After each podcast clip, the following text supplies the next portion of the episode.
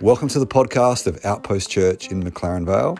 This week, we are hosting a discipleship training week, and our focus is the spiritual disciplines. And this is our second year of running the discipleship training week, and we are pumped. It's our first year of offering the content from the DTW uh, on our podcast, and we hope that it's encouraging for you. We hope that it helps to equip you uh, to live a life of intimacy with Jesus Christ. God has given us the Spirit because the Bible's a spiritual book. God has given us the saints because the Bible's a community book. Other people we learn from. And God has given us a brain. He's given us reason. He's given us logic. He's given us intelligence. He's given us a science, a way to test and repeat, test and repeat to know what truth is. And we call that the science of hermeneutics. Hermeneutics is a fancy pants term for basically interpretation. And we apply hermeneutics to every piece of literature we read all the time, even if it's a movie, which, dare I say, is literature. When you watch Disney's Lion King cartoons, you understand them differently than a National Geographic documentary on Zimbabwe's big cat population. Okay, when you watch this, you know it's there to educate you about what big cats are like. When you watch this, you know the whole purpose of it is to entertain you. You don't really think that lions sing and dance with meerkats. That's not real. It's poetic language. It's designed to be fictional. There's a difference between fiction and non fiction literature. We know that. So we apply hermeneutics, the science of hermeneutics, to everything. There is in Nehemiah chapter 8 a three step process to hermeneutics, which I like to frame around three questions because if there's anything you're going to take from these four sessions, it's that asking questions of the Bible is really important. God's not afraid of questions. The first question we ask is What does it say? The first thing we need to do is work out what does it say. So Nehemiah read out of the book, of, no, not, not Nehemiah, Ezra, read out of the book of the law, translating it as he went. The next question we need to ask is what does it mean? mean? There's a difference between what does it say and what does it mean, and all married couples say, yes, we know that. Um, the next question, the third question, is what does it matter? Who cares? Who cares if that's what the Bible says and who cares if that's what the Bible means? What does it mean? What does it mean? How does it matter to us today? The three R's, basically, to answer this question, you've got to read it, you've got to reflect, or you reflect so the Spirit can speak, you research so the saints can speak to you. What other people do? Think about this you research, or you reason. You just use your logic, okay? And you apply logic. You read it, you reflect on it, and then you respond to it. And either of those steps you can get wrong. Ideally, we get those three steps right, and that's how we handle the Word of God. If you want another alliteration, what does it say deals with the information? Well, here's the information in the Bible. What does it mean deals with interpretation. Um, I understand the meaning. And what does it matter deals with implications. What's the implication for that for me today? Okay. Um, so, what does it matter? Then, what did we do? Oh, and then we looked at step one. See, Lisa, I should have just get you to do this. You would have been way faster. The first step is what does it say? We've got to read the Bible. And so we looked at which translations of the Bible we should read. And I say translations plural because I think every serious Bible student should have more than one Bible. I won't go through that again today. And then we looked at a few tips to how to read the Bible, and I used an acronym there A, E, I, O, and U. And the main thing, really, the biggest one of those I wanted to spend time on yesterday was to read the Bible with intention. To know I'm deliberately reading it, and this is how. I'm either reading it devotionally, topically, or chronologically or sequentially. We need to read the Bible well. The second step is to reflect, research, uh, and uh, reason our way to discovering the aim of exegesis. Exegesis is all about saying, what does it mean? And the aim of exegesis is to discover the author's intended meaning. We, the meaning is what the author means. Like the red line on your traffic app, it doesn't matter if red means something to you because you're a romantic. It's what does the author mean? He means congested traffic. That's what he means. That's what matters. Or she means. That's what matters. It's the aim of exegesis. That is what we are after. In the aim of exegesis, thanks, son. I've asked you to consider four things to work out the author's meaning, and I call them the ABCs of exegesis. Um, A stands for author and audience. If you want to know what a biblical text means, you need to do what um, Laurel and Hardy, Laurel and Hardy, Tony, no, Abbott and Costello, Tony Abbott and Costello, I can't help it. Um, Abbott Costello told us, and you've got to ask who's on first. Okay. Anyone who's younger than 50 in the room, go home and Google who's on, and YouTube who's on first, Abbott Costello. It's black and white, but it's, it's hilarious. Uh, or is it just us showing our age? Yeah, maybe. Okay. Author and audience, who's on first? You've got to know who's speaking and who they're talking to. And there are some pretty obvious examples of who's speaking, like Job. You know, you got to, it's Job's friends speaking, not God necessarily. And then toward the end of yesterday, I shared a little, mm, maybe, about who's speaking in Corinthians, about an unusual, possible explanation of Corinthians when Paul says women can't speak. And I have sent a scholarly uh, analysis of that view through to Chris, uh, Shane and Christy if you want to read that from a, um, an academic point of view, okay? That unpacks it better than Chad did. Author and audience. The B in um, the ABCs of exegesis, all about discovering meaning, what does it mean, is the big picture background. Ugh, or backdrop. Drop. That is terrible, Muriel. Okay. Big picture backdrop. In a few years ago, 2012, there was a this image was plastered around the world. Shane, do we have a photo of a guy whose name I can't remember now? I think Mo Farah, thank you. Mo Farah.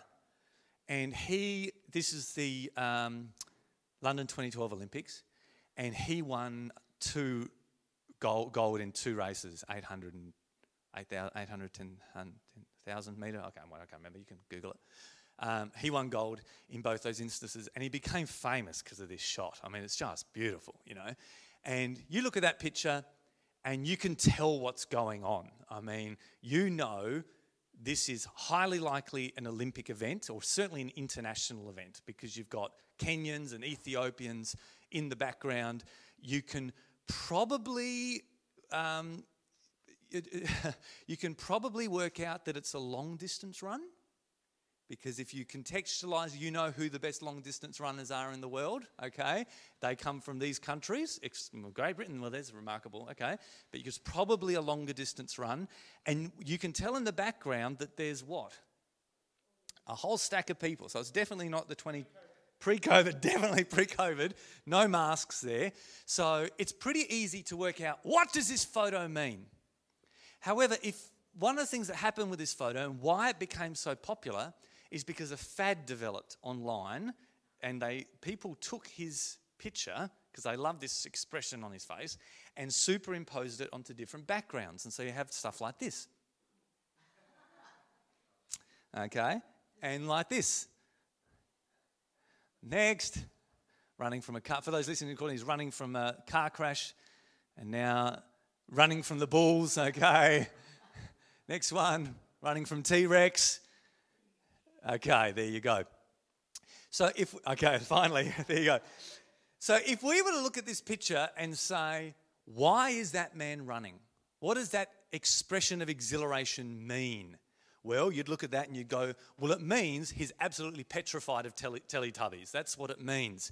Because that, yeah, I agree with that.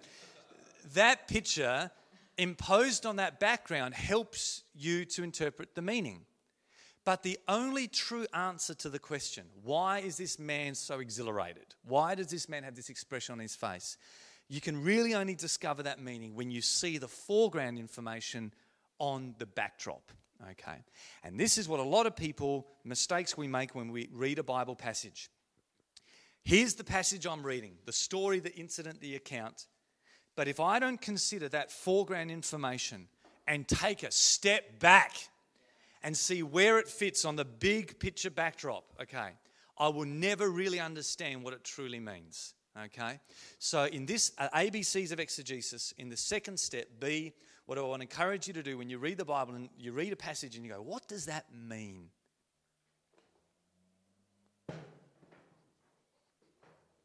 I know what it says. What does it mean? What does it mean? I need to consider where what it says fits in the big picture backdrop.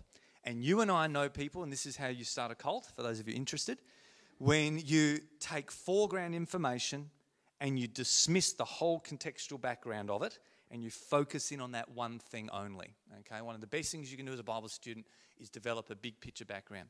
And so I want to help you in this part of the session to develop a bird's eye view of the Bible, to see it as one big story, okay, because that's what the Bible is. It is God's word presented to us in narrative form of one story. The Bible is not two books, it is not 66 books primarily, it is one book. And here's what it looks like on a shelf Biblia, the word means a collection of scrolls. It is a collection. The Bible is basically a library. And it's a library of 66 books by 40 authors written over 1500 years in different languages, different continents, many genres, different purposes, many audiences. It is a book of incredible variety, but it is one book. And it ultimately tells one story. And we call that the meta narrative. Uh, the meta means big, narrative means story. Somehow, this library tells one story from beginning to end.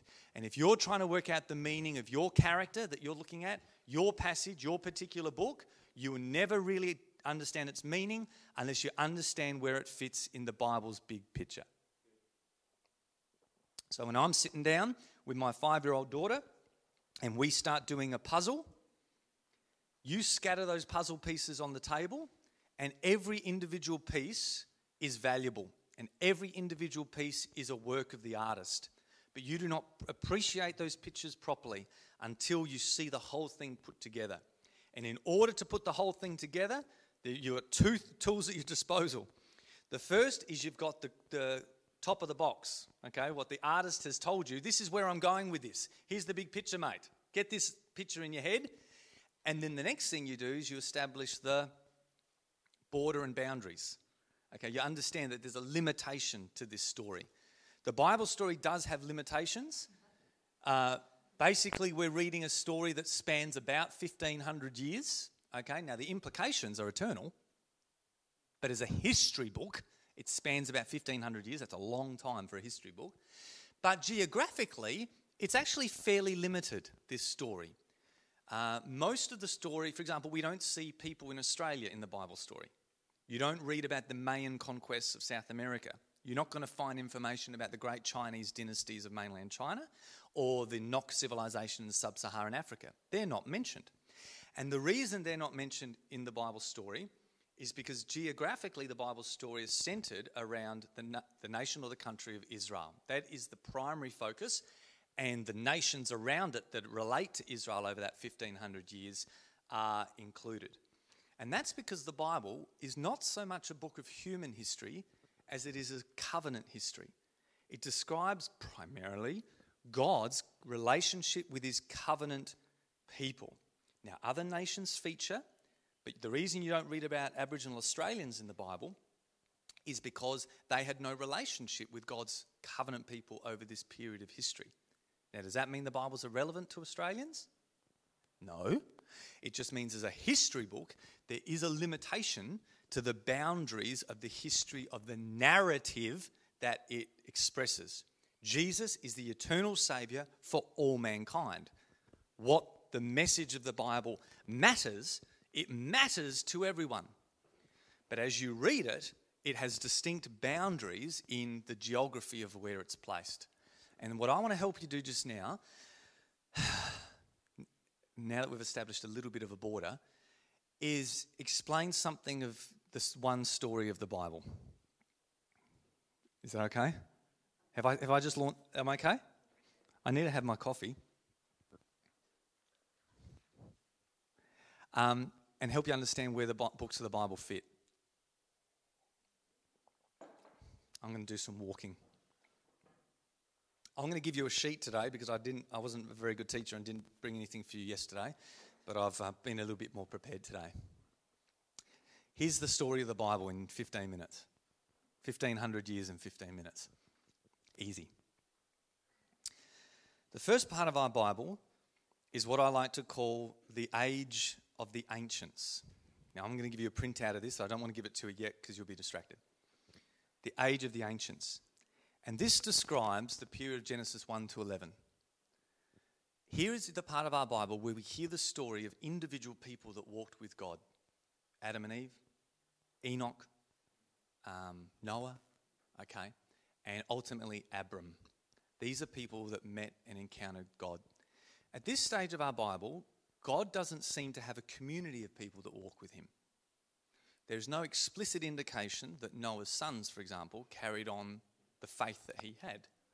There's no explicit example of Enoch's sons walking with him, but it tells a tale, a tale of individuals. These are ancient people that walked with God in that time, from Adam to Abram. As far as having a community of people, very little, it's implied maybe, but very little is explicitly said about a community of people that walk with God. These are ancient men and women that walk with him. The next phase of our Bible tells the story of the patriarchs. And here in Genesis 12 to 50, God starts developing a covenant family. God makes a covenant with Abram and says, Listen, Abram, it's not just you that I'm going to bless, it's you and your sons after you. Okay? You and your sons after you. God now has a covenant family. And so in this part of the Bible, it tells the story of one man that becomes one family. God is now not just dealing with individual people that walk with him, but with a family that he blesses, even when they behave like absolute ratbags. God comes to Abram and says, I'll bless you. And even when Abraham lies, when his sons cheat and steal and pillage and plunder, he still blesses them because they're part of a covenant family that he promised to bless. It's completely unfair, but in regards to rewarding people according to their behavior, but that's not what God was doing. He was rewarding these people according to their pedigree, their family background. Okay, as long as they were Abram's kids, they were God's kids, and I'm going to bless you no matter how you behave. Okay, that's not the point of those stories. The point is, is to show that God was blessing people because they were in covenant family with Him. Then we enter into the next phase of the covenant journey, God's covenant family journey, where God's family, one family, becomes one nation. Okay? When God pulled his people out of Egypt, they became a nation at Mount Sinai. They became a, uh, had their own political system, they had their own calendar, they had their own rituals, their own way of worship, they had an own promised land, they had their own system of operating now as a society. In this era, they were just a big family couple of the families, they were shepherds, mums and dads ruled the house, and they passed on the family customs. Now they become a recognized nation. God pulls them out of Egypt and says, You are my people, and I am your God. And as a nation now, maybe two million people, who knows, as a nation now, they need a new governing structure. And God gives them what are known as judges. Now, Moses, strictly speaking, is actually the first one. He rules this whole nation. He's the one leader over this one nation of people. Over time, as this nation then go into the promised land thanks to Joshua and disperse, God gives them judges as they cry out for help. You know this? God gives them, they are prophets, they are military leaders, and God helps the nation of Israel prosper. They are his covenant nation. So one people, one man became a family. That family then became a nation in this era, the age of the judges. Then what happens is at the end of that era, there's the, probably the, one of the one of their top judges at the time, the last one, is a guy called Samuel. And what Samuel does is something really weird, and we don't know why he does it. He thinks, look, I'm about to die, and so what I'm going to do is I'm going to appoint my sons to rule when I'm dead. They can be judges in my place, they can succeed me. Now, no judge had ever done this before. In fact, Gideon who was judge, everyone loved Gideon, he's, he's amazing. They came to Gideon they said, Listen, you're so good, we think your son should rule when you're dead. Give us a succession plan so we can always have your bloodline leading us. And Gideon said, No way. Unless God calls someone, that's not going to happen. That's not, there's no way my sons are going to lead in my place. Okay? Gideon refuses that. But Samuel thinks it's a good idea. He thinks, you know what? I'm going to appoint my sons to really make sure there's a, a judge on the throne, so to speak. And his sons, no one likes them, okay? They're, they're whatever. Let's not use derogatory terms. Nobody likes them. But the people think this is actually a good idea. What we should do is let's set up a system where when we've got a good leader, we'll set up a system so that that leader's son will always become the next ruler. And so they ask for a monarchy. Now, God knew this was going to happen because way over here, Moses said, one day you're going to ask for a monarchy and just make sure that this doesn't happen and this doesn't happen. But that's what the people do. And I figured this out one day because I was reading the book of Samuel when God's people asked for a king, and I wondered why God, God got so ticked off with it. Because there's no real difference between a king and a judge. When they ask for a king, they see we want a king to fight our battles and lead us. Well, guess what? That's what all the judges did. They fought their battles and they led them. So, what's the difference between asking for a judge and asking for a king? And the difference is the system of government. A king or a monarchy means that not only am I appointed, but my son will automatically be appointed. Over here, the people had to cry out for God and trust Him to give them what they needed when they needed it. So in this era, they were trusting the Spirit of God to meet their need. In this era, they weren't trusting the Spirit to, make their, to meet their need, they were trusting a system. Let the, denom- let the institution look after us. We trust the institution rather than all trusting the organic voice of God. And so that's the difference. Let's give us a system. So now from here, God's people become a kingdom. Here's the story God's dealing with individual people. One man becomes a family, a covenant family. That covenant family become a nation with their own governing system, worship system, calendar, and public holidays. That nation become a kingdom. And generally, for the first 120 years, um, what's his name? Saul, David, and Solomon. This era here becomes the golden years of Israel's history. They'll look back at the United Kingdom years. This is where the Psalms are written, Proverbs are written, Ecclesiastes are written, Song of Songs are written. You read about this in the books of Samuel and, and, and Kings and First Chronicles. When the kingdom is united, they take Jerusalem, capital city. Okay, they've basically inherited the promised land that God promised way back here to, Mo, uh, um, what's his name? Abraham and the family. They're in the promised land. They have a temple. God's glory is with them. Everything's pretty awesome. Pretty awesome. They're prospering, they're peaceful, they're doing well.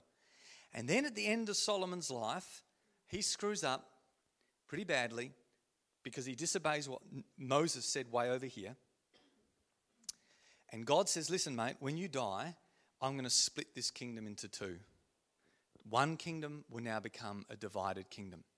And he uses a prophet, a guy called Ahijah, to do this, who takes a garment and rips it up into pieces and says, You can have one but the north, the 10 northern tribes are going to secede. Like, you know, everyone thinks Texas should do in America, or what WA should do here in Australia. They should just secede, right? Cut away. Well, that's what happens. Solomon dies, And the one kingdom is now split into two. So what happens? One man becomes a family led by fathers. A family becomes a nation led by judges. That nation becomes a kingdom led by a king.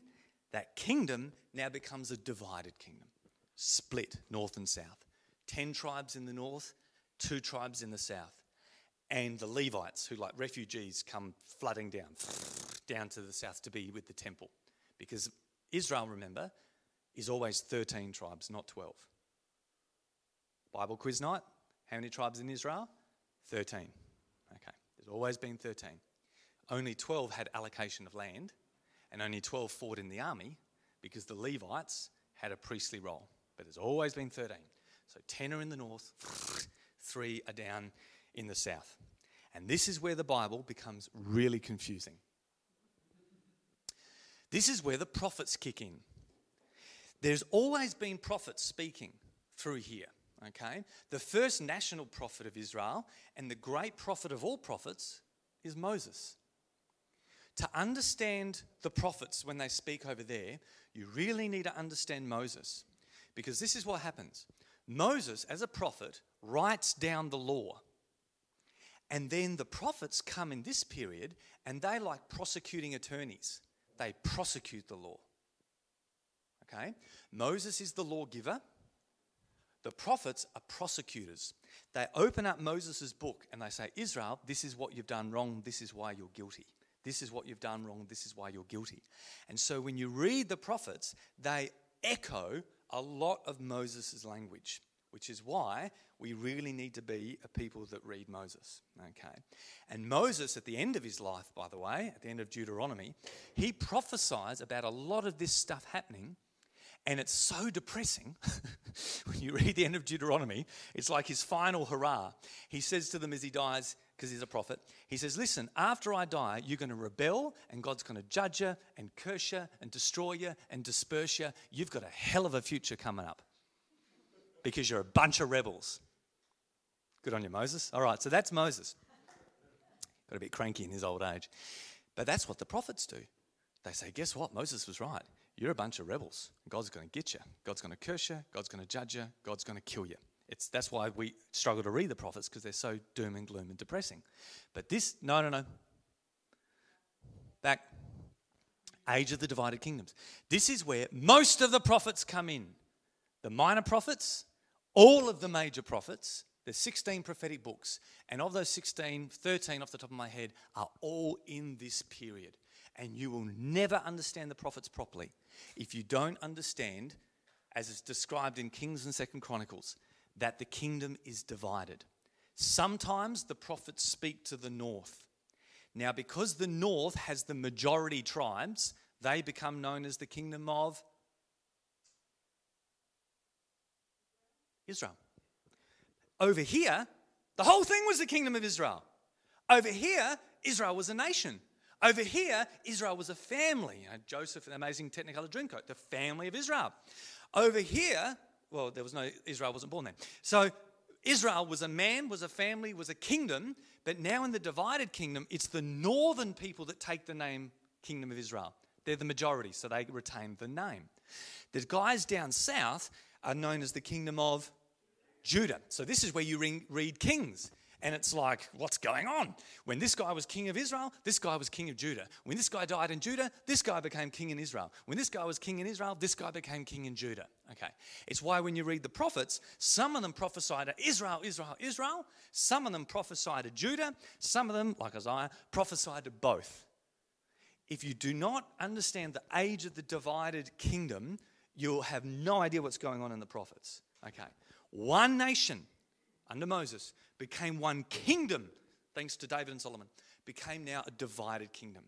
And the, basically, the way it works is this in the north, every king that they have sucks. They're wicked, and one is more wicked than the next, is more wicked than the next. Over 100 something years, they have 19 kings, and more, more kings than we have prime ministers, okay?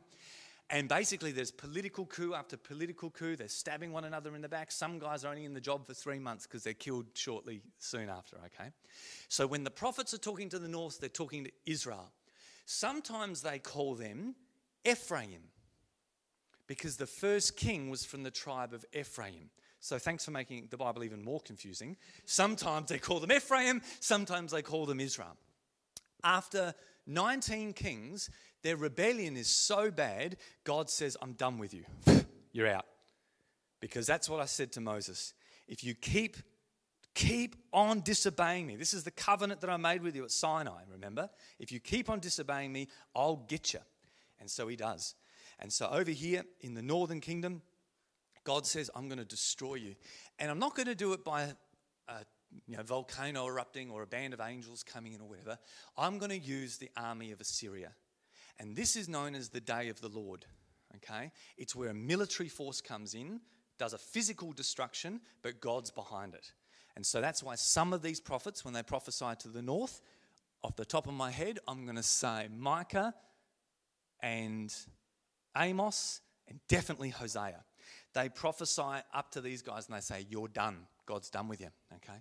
And God basically divorces them. And that's what he says in Jeremiah. I wrote you a certificate of divorce like an unfaithful bride, and I sent you away. We are no longer married. The covenant that I made with you at Mount Sinai, we are, I am no longer your covenant husband. And then the prophets speak to the south and they say, You better darn well learn your lessons from the crazy cousins up north, you know, because you've got the same agreement. And here in Jerusalem, this is where they sometimes have a good king, but most of the time have a bad king. Sometimes have a good king, sometimes have a bad king. And so God's blessing goes up and down and up and down according to how well they behave. That's the deal that they're in. The difference in the south is that it's always one of David's family. Because God made a promise during the United Kingdom to say, Dave, one of your boys will always be on the kingdom, no, matter how on the throne, no matter how bad things get. So down here in Judah, it's always David's family in charge. But eventually, the same thing happens. God says, I'm done with you. And I'm going to bring in Babylon for another day of the Lord is going to happen, and the city's going to be destroyed. Your temple's going to be destroyed.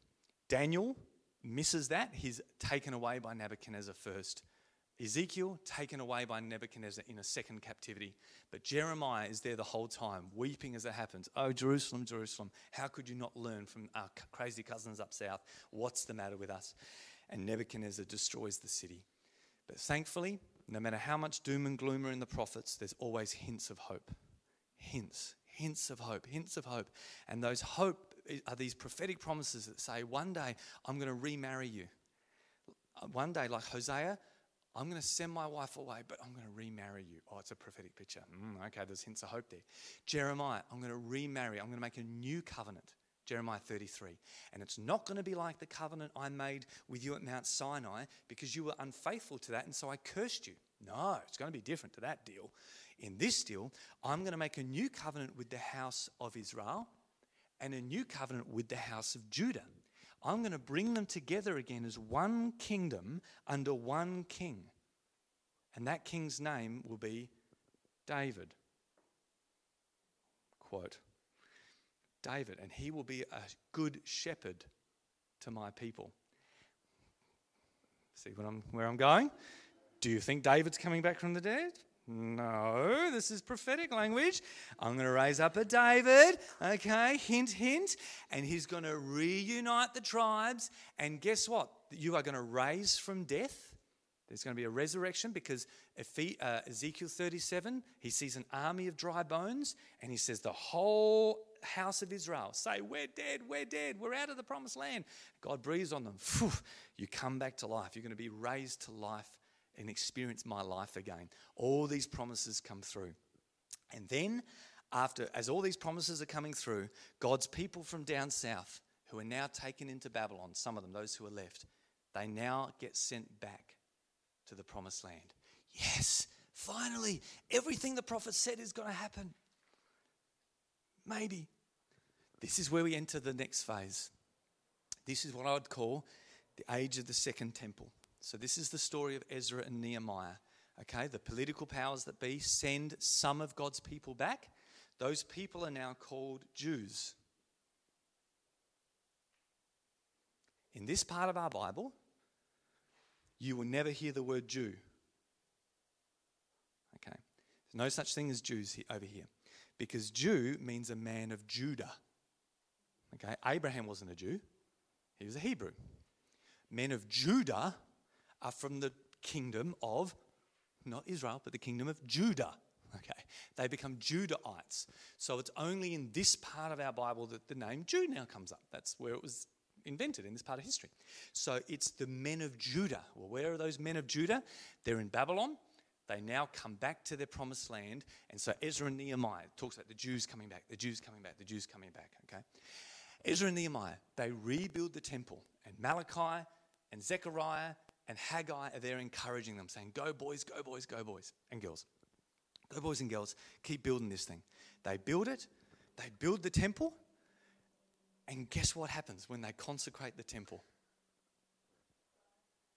They cry because nothing happens.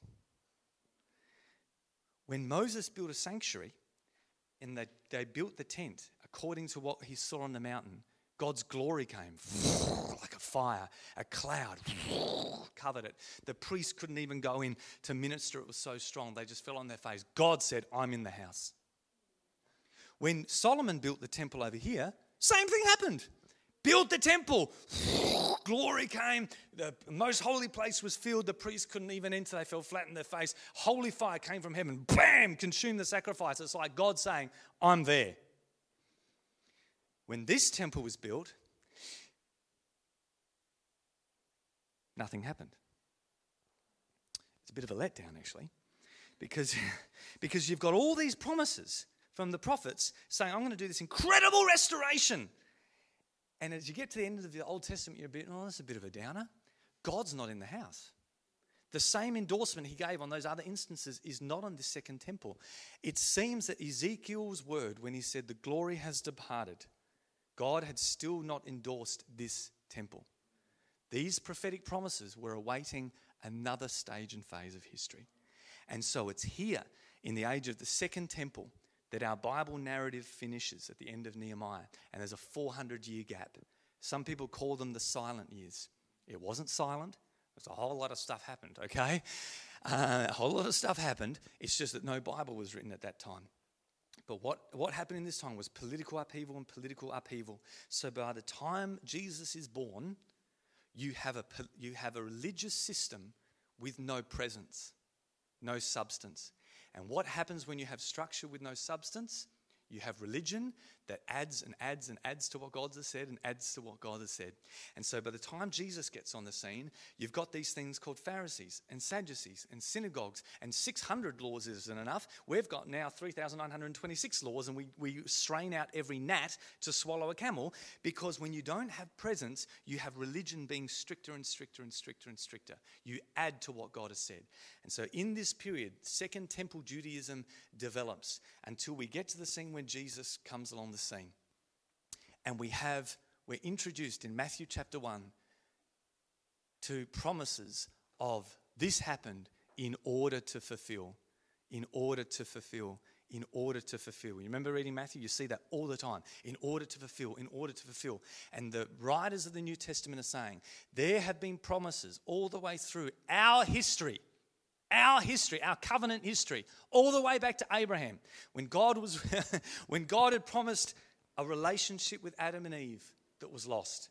When God had promised a family a blessing to reach the nations of the earth. When God promised a nation through Moses to, to extend and to possess a promised land. When God promised all these things through the prophets in the divided era, they're now saying we are in an age where these promises are being fulfilled, and it's all because of Jesus. Okay, it's all because of Jesus. And so Jesus comes in, fulfilling, fulfilling, fulfilling. You read the book of Acts, and the preaching is constantly, we are only preaching what our, our prophets have said happened. The New Testament doesn't really contain anything new. Kind of. It's a fulfillment and an understanding of all what God has already said would happen. So that's what Paul and all these guys are saying. We're not preaching anything new, really. We're preaching now in Jesus. It all makes sense what God had said would happen. Okay? So we thought that there was going to be a physical David sitting on a physical throne or a physical Elijah coming down from heaven. Or no, no, no. John the Baptist actually fulfilled that. Okay? Jesus is actually the king on the throne that fulfills that. Okay? The two kingdoms coming together. We have Jew and Gentile being brought together, the mystery. No one would have ever seen that happening. This is the mystery of the gospel that people out of covenant with God and people, Jewish people, in covenant, in the old covenant with God, are now brought together in one covenant community. Nobody ever saw that happening. It's a mystery, Paul says, that was hidden in all these scriptures.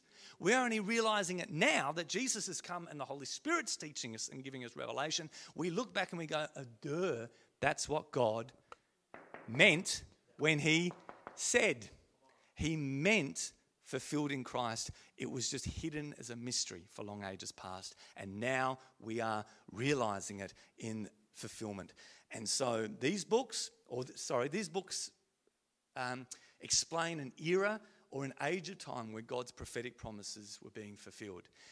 Uh, where are we today? Well, we are in an era now, and this is where I want to present it like this and not theologically, because a lot of people, when they break up the Bible and say, look, here's some different phases in the scripture, they like to do it in theological ways.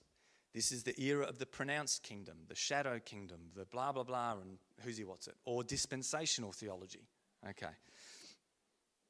Um, which breaks up into different times but has a strong theological bent to it. The age of innocence, the age of whatever, I can't remember, blah, blah, blah, blah. I'm trying not to do that. I'm trying to say you can work out the theology on your own. I'm trying to say this is how God's community developed. God was dealing with a man, then he was dealing with a family, then he was dealing with a nation, then he was dealing with a kingdom, then he was dealing with a divided kingdom. There's no way you understand half of the New Testament if you don't get the divided kingdom thing. Then he was dealing with a restored community of sorts and now he's de- de- dealing with a community that is the fulfillment or is fulfilling what God has promised through all that time. Okay. But we only understand that in light of the finished work of Jesus and the revelation of the apostles. Because it's a mystery that was kept hidden in that time. If the mystery, if this was super obvious how God was going to do this, then Satan would have stopped it. You remember reading Paul say something like that? If the, the powers would have, would have uh, uh, you can look it up. Somewhere he says, uh, and C.S. Lewis picks this up, I think, in Narnia, where he says, if this was super obvious, the powers that be, he even deceived it, he even uh, kept it hidden from the powers that be. They would not have crucified the Lord of glory had they have known. Something like that. There's a phrase like that. You can Google it. So, somewhere in here, God was keeping things concealed so that in the New Testament era, things would come to light. Okay? So, as you read the Bible, it's set out for you like this. The Bible is not set out, as I said yesterday, in a chronological fashion, where you just read the story as it goes. The Bible is set out according to genre. It starts with the history books, and on the top shelf, then in the middle of the Old Testament, you've got the poetic books. Then at the end of the Old Testament, you've got all the prophets. Even though some of those prophets spoke here, some of them spoke here, some of them spoke here. They're all in the, in the back part of the Bible. And then, of course, you have the, the New Testament. So, my purpose is not to explain how the Bible set out for us because the Holy Spirit didn't inspire that layout. Humans just thought it was wise, okay? I'm not saying that's spirit inspired. My job in this last, what I said was 15 minutes, let's just go with that, was to explain that when you pick out the book of your Bible that you're reading, don't just start reading, take a step back. Go, hang on, I'm about to read Daniel. That's a lot of fun. Let's read Daniel. Easy to understand. no controversy there. Where does Daniel fit? Well, I'm, before I read, because I want to know not only what he says, I want to know what it means. And in order to know what Daniel means, I need to appreciate the big picture background. I'm not reading in this part of history. This has happened. Now, this has happened. Oh, that's right. Daniel went through this. Daniel went through this. Ah, Daniel comes in the divided kingdom, kingdom era where he was taken out of Judah. Oops. Where he was taken out of Judah and he is watching what's happening down here in Judah as it's being destroyed. Okay, and his prophet. So now I understand that. It'll help me understand the book of the book of Daniel as I read. Step back and have a look at the big picture backdrop. There are many things that contribute to the backdrop of the Bible. One of them is chronology, but there's other stuff as well.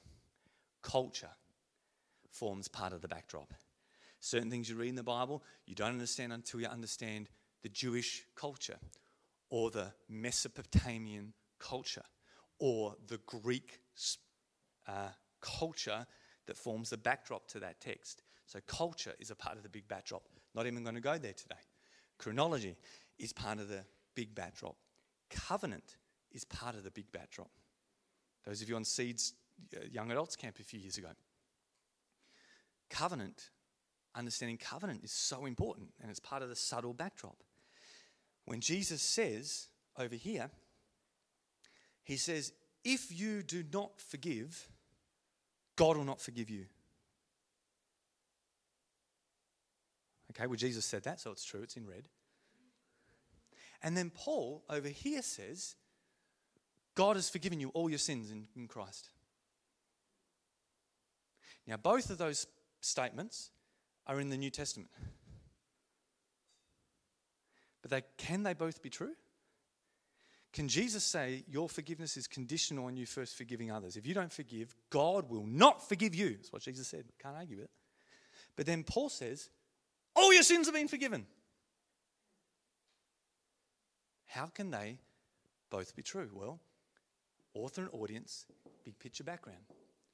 Jesus, when he said, Unless you forgive, God will not forgive you, he was speaking to Jewish people. He was speaking to people in the old covenant who are under a system, thanks to Moses, where Moses said, If you disobey, God will curse you. It's only, he'll bless you only when you obey. So God's blessing on you is dependent upon what you do first. That's who Jesus was speaking to. Then after Jesus dies, he says these words on the cross Father, f- forgive them before they even know what they're doing is wrong. Forgive them. They don't know what they're doing. And so Paul on this side of the cross says, All your sins have been forgiven. Paul is writing to Christians who are in a covenant, who have people who have received forgiveness of sins as a free gift of God's grace. You are forgiven. So when you read Paul's epistles, at least three or four times, it's always forgiveness is in the past tense. He has forgiven you. He has forgiven us. He has forgiven us. On this side of the cross, Jesus speaks to an audience that are in the old covenant. Jesus didn't speak to Christians. Christians didn't exist when Jesus was walked the earth. You can only be a Christian after the death of Christ and the coming of the Holy Spirit. Jesus spoke to people in a covenant of law. Paul spoke to people in a covenant of grace post the cross. Chad, are you saying that what Jesus said is not relevant? Oh, come on, come on, come on. No, I'd never say that. The whole damn Bible's relevant. I wouldn't have done all this if I didn't believe that everything's relevant. But not everything, but there are different audiences in the Bible. Oops, different audiences in the Bible. And some of those audiences are under different covenantal agreements. They're under different covenants. All the Bible's relevant, all the Bible's significant, but it's not all written to Christian people. A whole bunch of it is written to people under the old covenant. And so I say again, that's why none of us have sacrificed a pigeon or a dove or a lamb this morning, because you know these instructions were not given to you. They're there for you to learn. This is what was written to Christians. And so every now and again, you'll come across something that seems really contradictory. Jesus said, God withholds forgiveness from people if they don't forgive first. Now, I'm not going to argue with Jesus ever, because he's always right. But what I will do is think this who was Jesus talking to? Who was Jesus talking to? And what part of covenant history was he teaching in? Well, he was speaking in the time before the blood of the new covenant was shed. And so after the new covenant, Jesus keeps teaching through Paul. Same spirit, same God. And he says, to this community, all your sins have been forgiven. Both of them were right, but they both spoke to different communities at different points in covenant history. And so, this is why we have a term called something revelation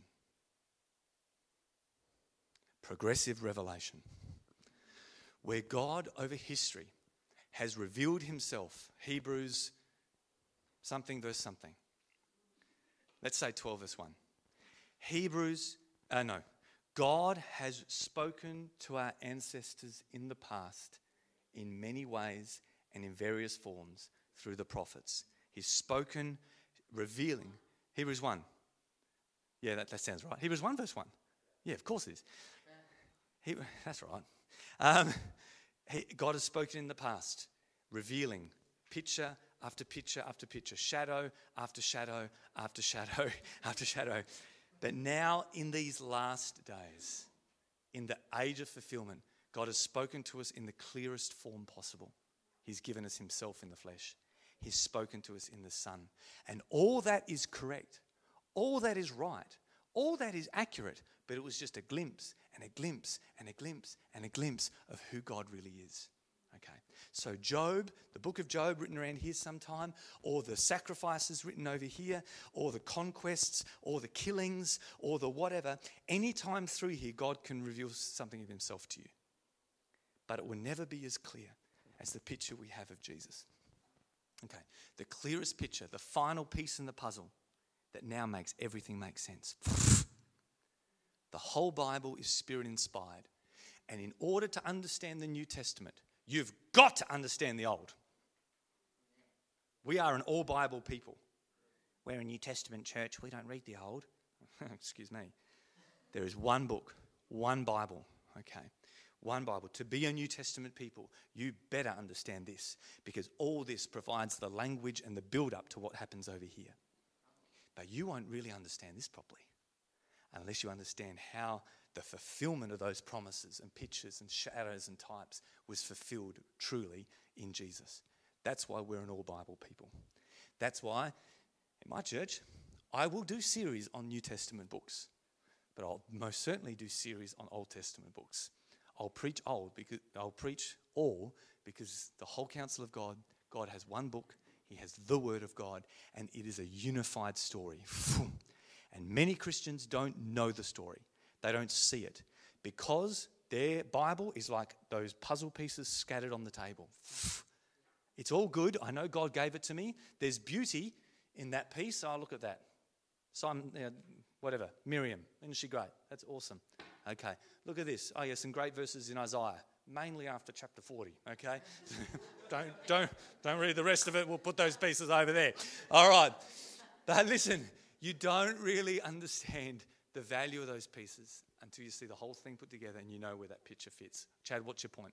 To understand what we're reading, author and audience is a consideration. Another major consideration is where does my piece fit in the big picture view? In the big picture view, consider the covenant, consider chronology, consider uh, uh, culture, which I haven't had any time to get into, because the foreground information only makes sense when you understand and have a grasp of the big picture. Otherwise, you'll do what a lot of Christians do and get lost in the detail and can't see the forest because of the trees and you just can't see the big picture. It is a really helpful thing. I, help, I hope that that has helped in some way give you an idea of the Bible story while omitting a whole stack of details because who the heck does anyone think they are telling the whole Bible story in one morning? How much time do we have? 20 minutes. Do you need to stand up or you're all still okay?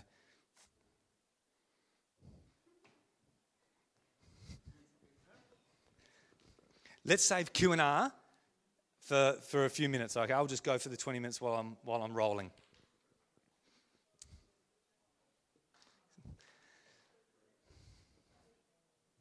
Oh, Chad's had three coffees today, I can tell.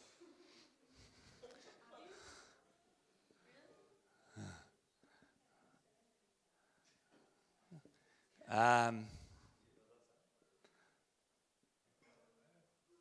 I know. Work out. It's easy to know what the Bible says because the hard work's been done for you by translators, basically. Thanks, fellas. It's another thing to know what the Bible means. To discover this, we are after the author's intended meaning, not your meaning. No, the author's meaning. And then to do that, we need to consider our ABCs. Who is the author and audience? Where does this fit in the big picture backdrop and background?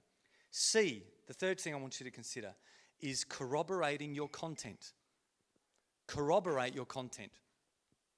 In the Old Testament, When Israel became a nation and they had a judicial system to punish criminals, Moses or God said to Moses, Don't punish a criminal unless you have two or three witnesses. One testimony is not enough, especially if there's capital punishment involved.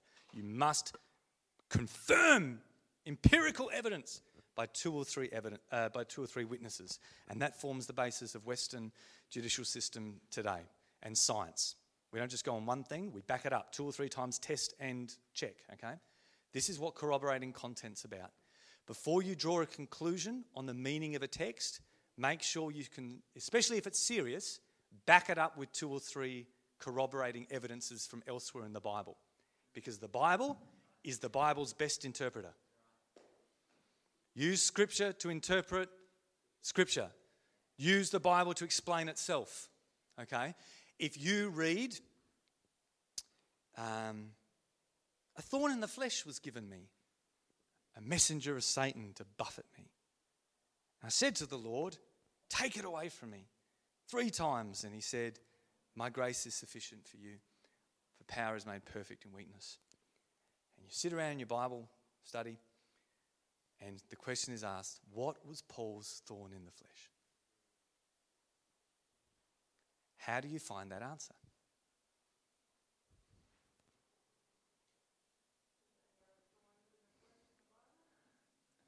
Let's get that on the recording. Is there any other thorns in the flesh in the Bible? Oh, so you go to the Bible first before Google? That's a, that's a, that's a concept. That's exactly what you do. Paul used the term thorn in the flesh. Now it's pretty darn obvious that he wasn't he didn't walk into a thorn bush and he had a little thing stuck in his arm, okay? Because as we're going to find out later, there's different styles of speech used in the Bible. Not everything's literal. Okay, some things are metaphoric and allegory and whatever. It's a figure of speech.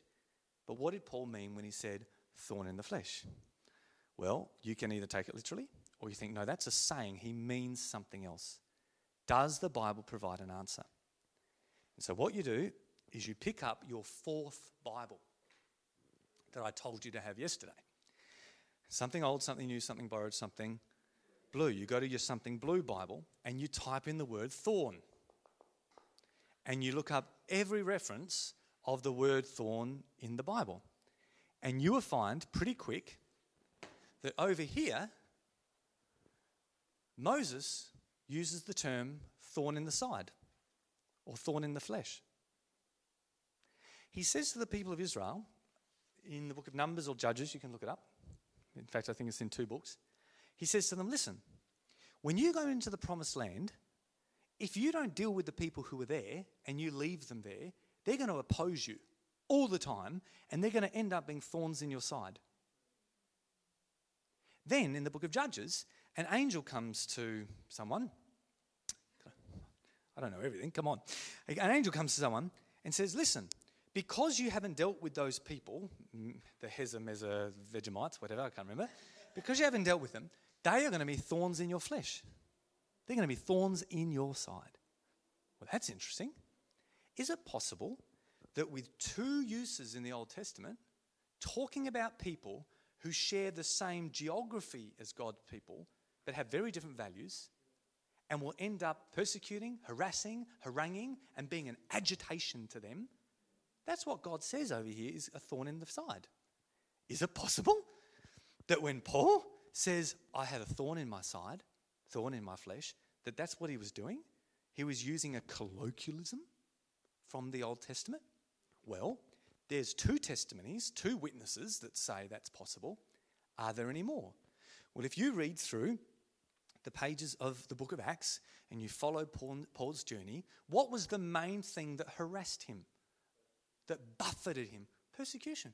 Everywhere he went, persecution, persecution, persecution. It always came, by the way, from the religious community out of which he'd come. So it came from people that shared the, his same geography, but shared very different values. That sounds familiar. When you go into the land, you'll be sharing the same geography, but very different values. They're going to be a pain in your side. Okay.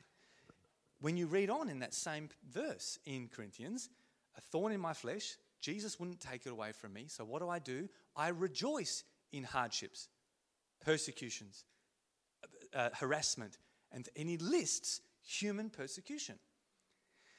So it seems to me there's at least two or three evidences there that point to Paul using thorn in the flesh, referring to human troublemakers that were harassing him. Now, if you want, you can go Google and you can sit with your Bible study and you can go, thorn in the flesh. Maybe it was cancer. Maybe it was pornography. Maybe it was this and maybe it was that. And maybe let's speculate and speculate and speculate and speculate and whatever. Do that if you want and titillate your intellectual fancies. But isn't it a lot better to corroborate your content by going to the scripture? Saying, what does the Bible say? Let's let the Bible interpret itself. And so when Paul says, very similar example while we're on the same page, while Paul says to the Galatians, listen, when I first came to you, I had a bodily ailment.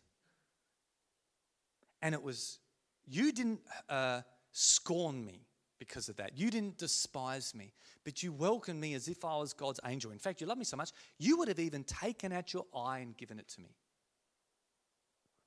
What was that bodily ailment? What was the other translations say? Word for word translations. Those who were here yesterday. Infirmity of the flesh. What is that? What was this thing that was so gross that people could have scorned him, but they didn't? They welcomed him. What was it that maybe affected his eyes? Because he says, huh? Pink. Okay, let's speculate, shall we? So, what we do is we go to Google or we look up, you know, you get onto your uh, Google and you go, uh, most gross eye conditions known to man. And you read up all these, you know, it's conjunctivitis and it's pink eye and it's blah, blah, blah. Oh, these could have been the things that Paul had. Or do you look in the Bible and see if the Bible provides an answer? Paul's writing to the Galatians and he says, When I first came to you, I had this ailment.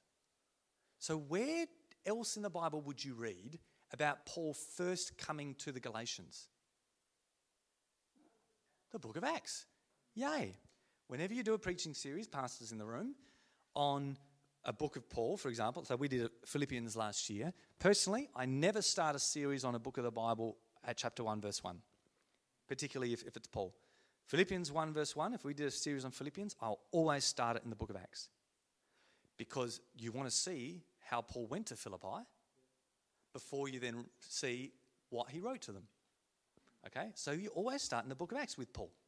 So you read the book of Acts and you look at when he first went Galatia. Well, what happened when he first went to Galatia? Southeastern Galatia, where we think that letter was written to. Paul went to a place called Lystra. And guess who was there? Thorn in the flesh. Okay? They hated him.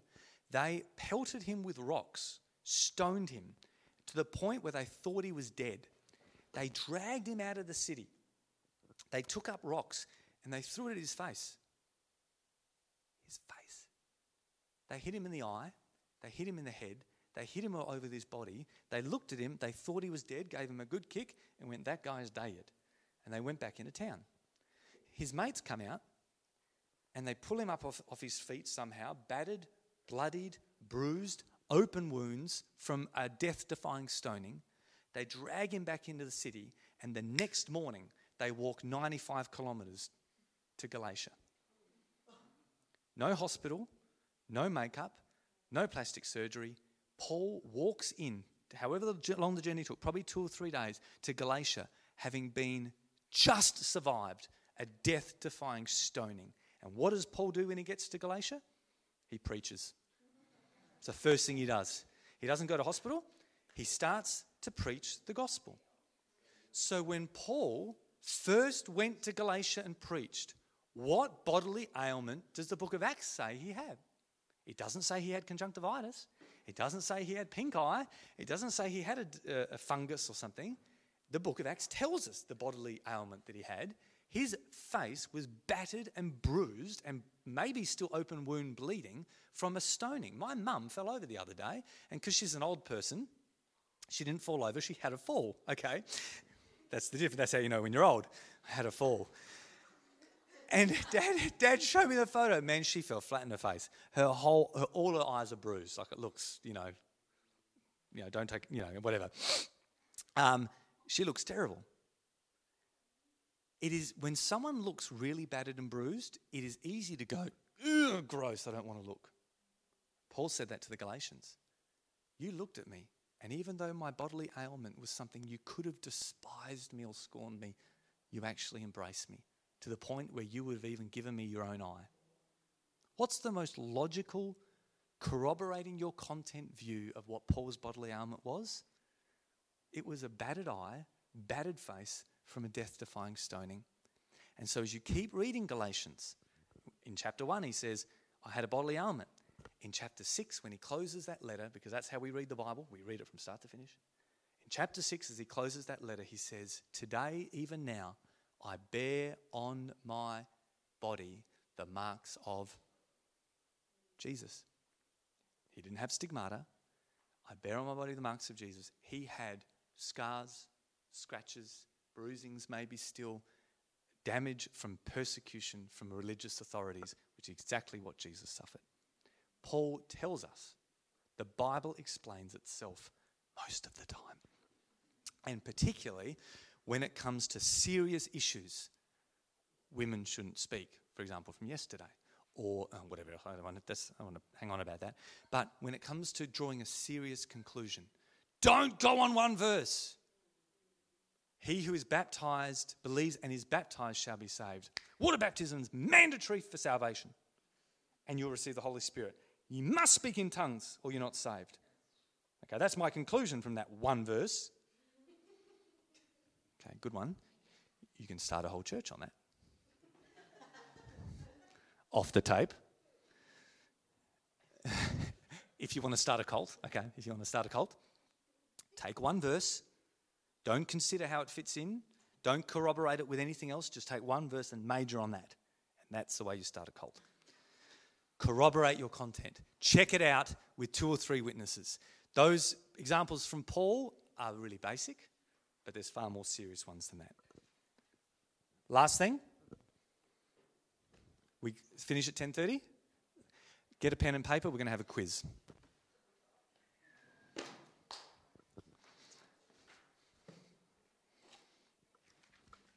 Write down 1 to 10.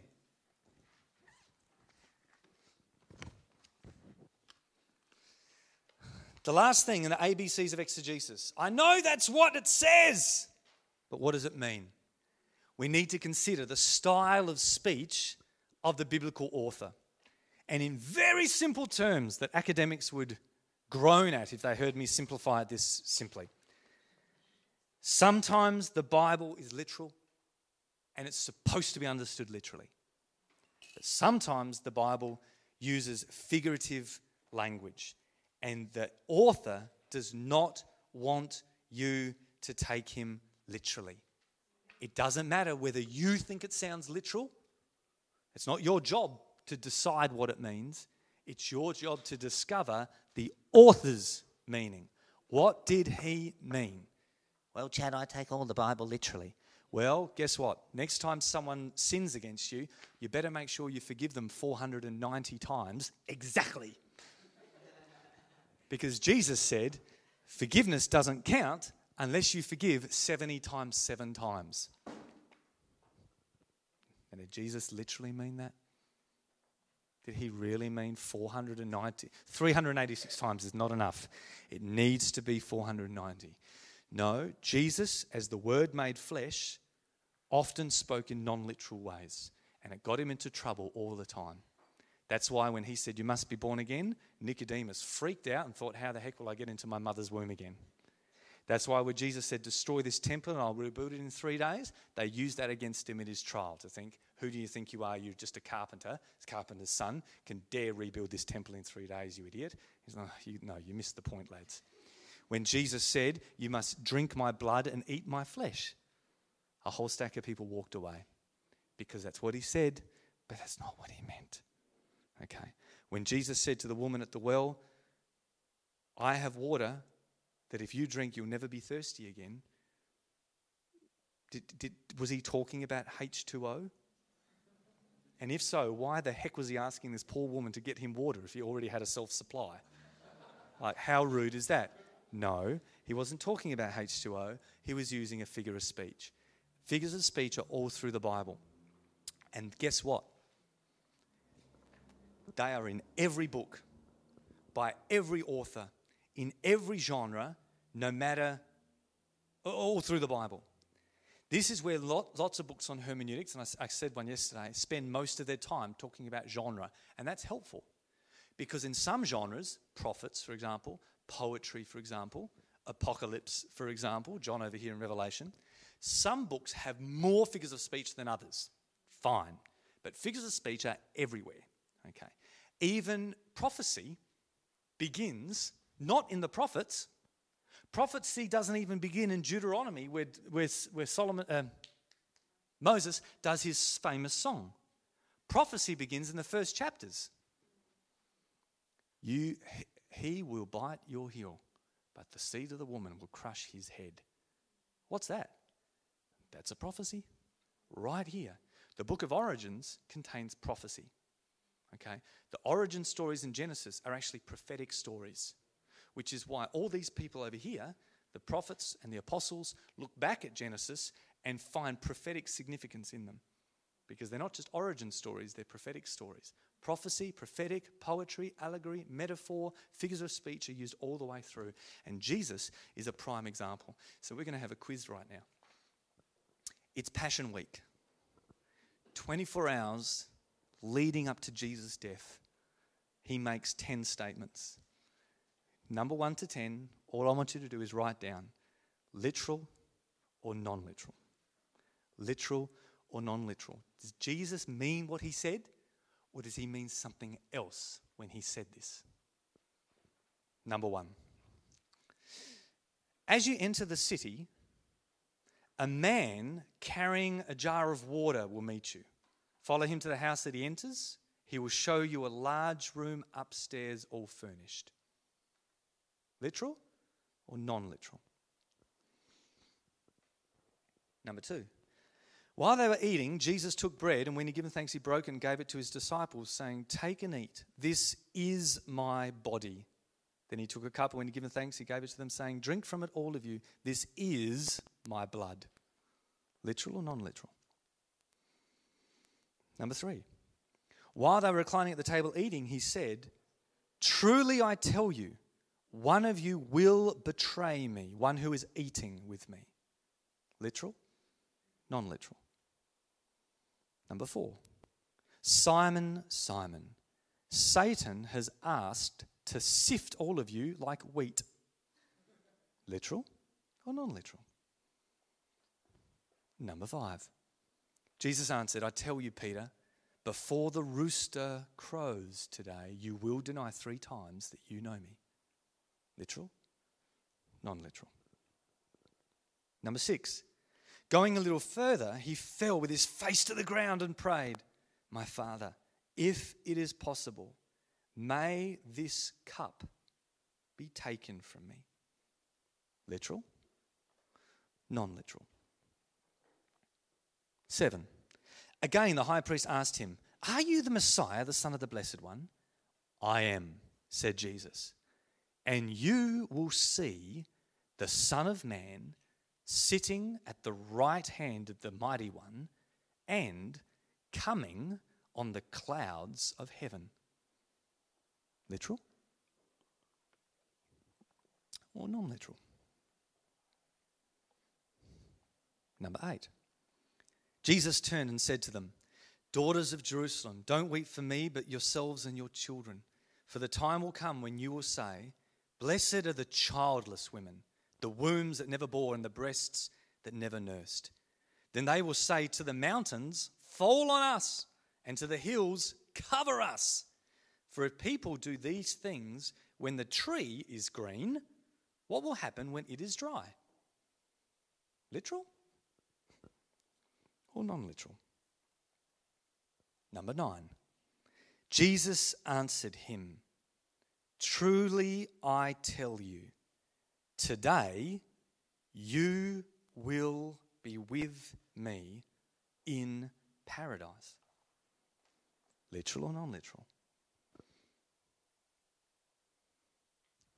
Number 10. When Jesus saw his mother there and the disciple whom he loved standing nearby, he said to her, Woman, here is your son. And to the disciple, Here is your mother.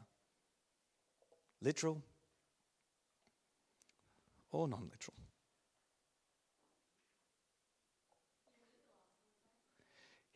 Woman, here is your son. And to the beloved disciple, here is your mother.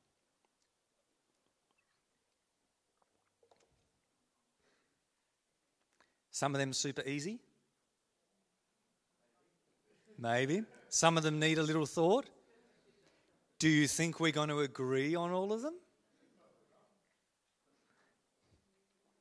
How about I do the Jesus thing and say, I'll release the answers soon? we might compare notes if we're, if we're courageous. Point is this all of those quotes come from the Word made flesh, and Jesus never lied. I'll, I'll never say that. Um, in fact, even, even C.S. Lewis, I was listening to an interview talking about C.S. Lewis today, one of the greatest thinkers of the previous century, and he talked about how embarrassing it was that Jesus said all these things will happen in this generation. Some people have even gone as far as to say that Jesus missed it, that he was wrong. I can't bring myself to say that. I have to say Jesus was always right. But I also have to say Jesus did not always speak literally. And you're not meant to understand everything you said literally. It's not, do I read the Bible literally? Do I read it non literally? How do you read it? I don't care how you read it, quite frankly. I care about this. What does the author want you to know? What's the author trying to do? That is where our discovery is. What does the author mean? And that sounds simple, but it can be difficult. We need to appreciate the author and audience, appreciate the big picture background that'll help you put it in place, corroborate your content before you come to a conclusion, and appreciate the style of speech. And understanding that is a huge subject. Like I said, the big, biggest hermeneutics book in the world spends 80, 90% of the book, Gordon Fee, just talking about genres. It's a significant thing. Literal and non literal doesn't cut it. But maybe for everyday people, that's probably really all we need to know. Not all the Bible is supposed to be taken literally. So I say this a bit like Donald Trump and the lessons that American politics could have learned in 216. You can take the man seriously without taking everything literally. Some people didn't take him seriously, and they were totally blindsided when he won because they think because he doesn't speak literally, we can dismiss him. No. Sometimes people speak non literally. For, for him, it might be because he's wrong. For the Bible, it's because it's deliberate. You can deliberately speak allegorically.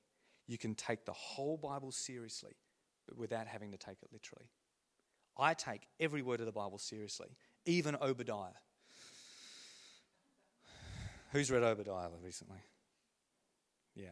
Oh, okay, great. John, top of the class. You can take Obadiah seriously. You can take the whole Bible seriously without taking it all literally. Okay. It all depends what the author's intending. And sometimes that's quite easy to work out. Thorn in the flesh, you didn't even have to think too hard to go, it's a figure of speech for something else. Okay. But sometimes it's a little harder. The point is, you can do it. And the tools God has given you to discern these things, He's always given you the Spirit. The Bible is the only book where the author's with you every time you read it. So use Him. God's given you the saints. There are people who've spent the best part of their lives looking at biblical languages far better than all of us in this room put together. And so when you read something like Jesus meeting Paul on the Damascus Road and saying, It is difficult for you to kick against the goads, and you go, I've got no idea what kicking against the goads means. Someone does, because someone's researched it. They know what it means, and they know that it's a figure of speech. And rely on other people, lean on other people. Philip here's a man, a eunuch from Ethiopia, reading Isaiah the prophet, and he's reading it aloud, and Philip's like comes up to the side of the chair and just sort of eavesdrops for a bit, and then he finds his point of entry, and he says, "Do you know what you're reading, mate?" And the Ethiopian says, "How can I, unless somebody else explains it to me?" When you read the Bible, understand that sometimes You just need someone else to explain it to you, and that's okay. That's way God's planned it. God has given you the Spirit, God has given you the saints, and God has given you clear logic, a thinking brain. Go through the process, put these things into place, and those tools will help you discern the author's meaning. Knowing what the Bible says is pretty simple. You just read the darn thing. Knowing what the Bible means sounds simple, but it can be complex. But you can do it. And the idea of these two steps is that it is basically a scientific process. You're reaching an objective goal. It is what it is, and it means what it means. Next session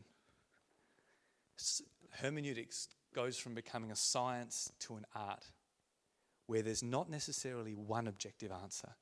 There can be many answers, and many of them are okay. Where it's a bit more of an intuition, there's a bit more of a depends on your circumstance, a bit more of, well, how it matters to you may be different how it matters to me because we're different, and that's okay. These first steps are a bit more objective, but now we're going to move into how the Bible matters to us and there's a bit more art required there. So that's why you often hear people refer to hermeneutics as both a science and an art. A science and an art. And that's what we're going to move into after coffee. Okay? Do we do do you want to do Q&A now or Let's do it after. I just decided.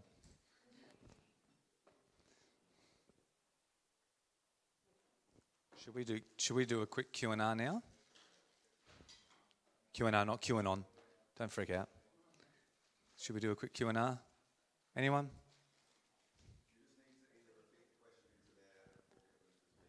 Yeah, okay, we'll do that.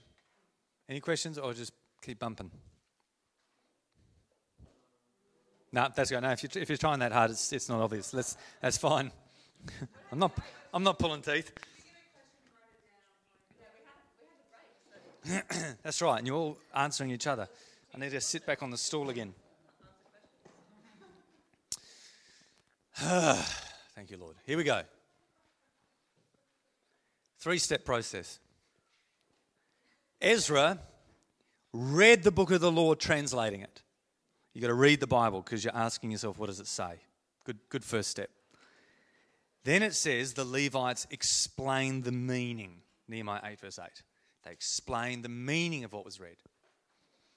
Then the people responded in Nehemiah 8, verse 9 and 10.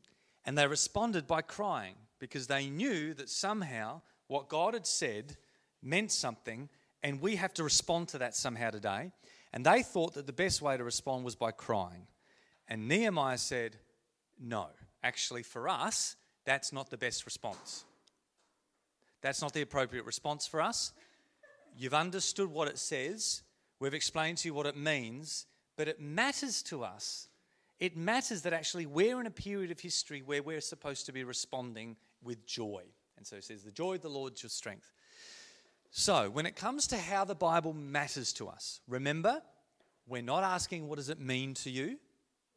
That's not a legitimate question. It's legitimate to say, what do you think it means?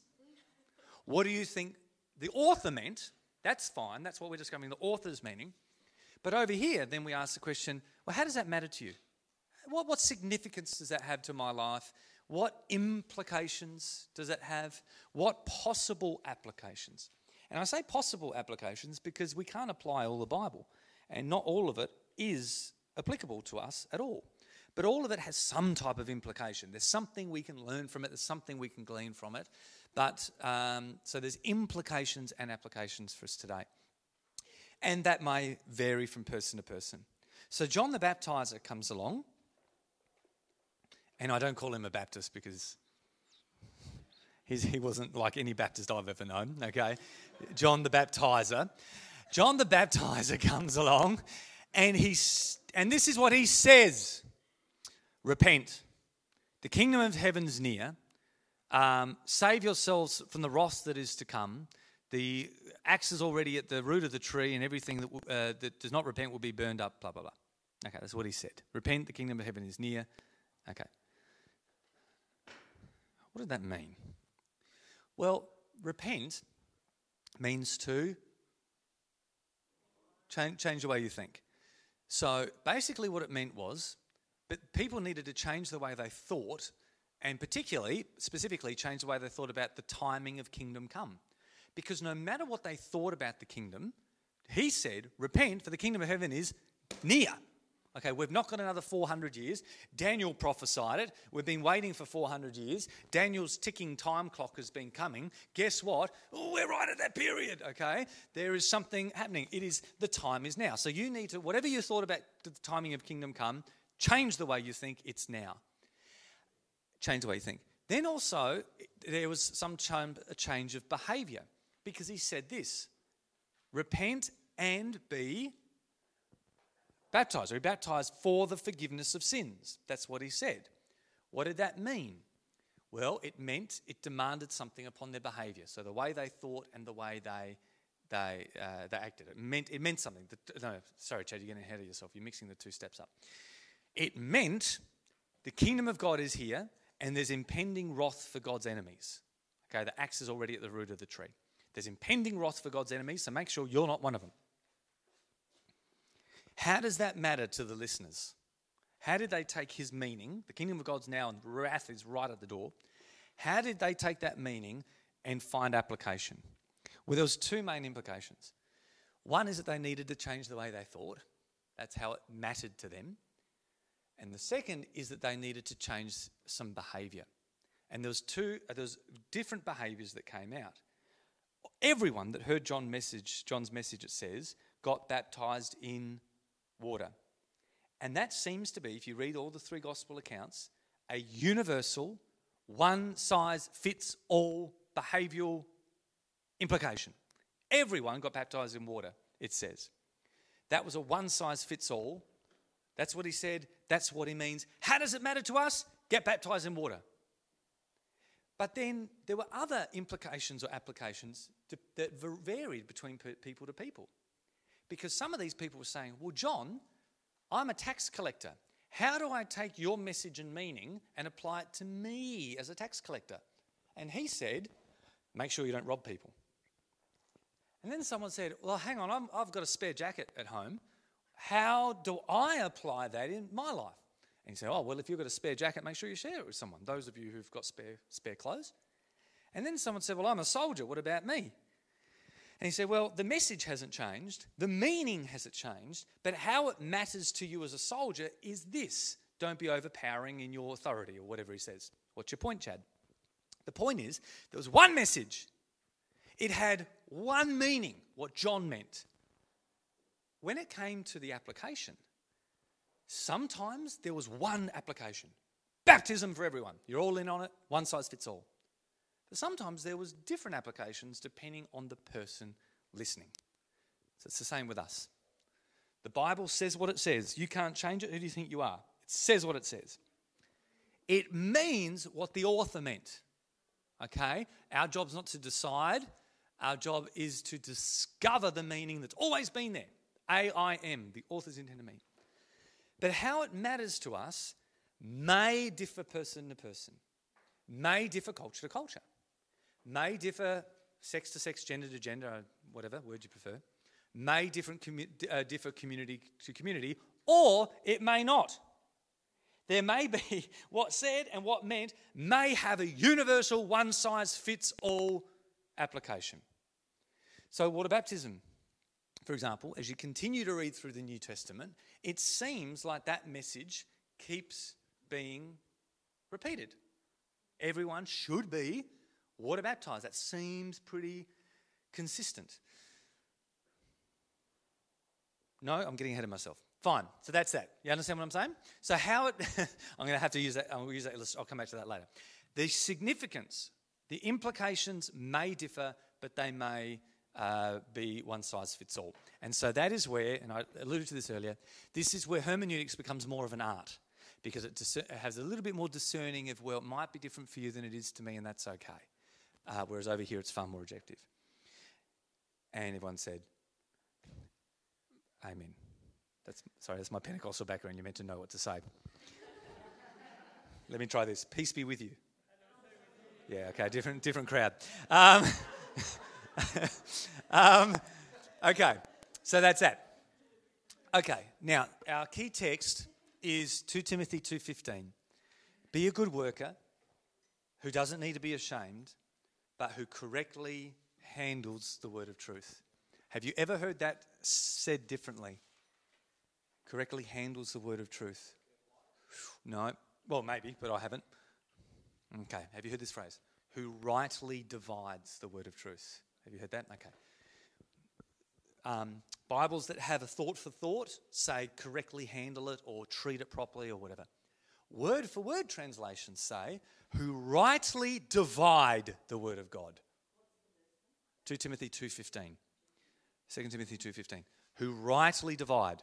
So what you do is you go on your something blue Bible and you click on the word rightly divide. What on earth is that? And it literally means to cut in a straight line. Paul is saying to Timothy, as you handle your Bible, you need to cut. You need to make some cuts in it, mate. But make sure you cut it straight. Now we know that's what it says. What does that? Okay, well, think about Paul. What type of background did he have? He was a tent maker, he was a tradie.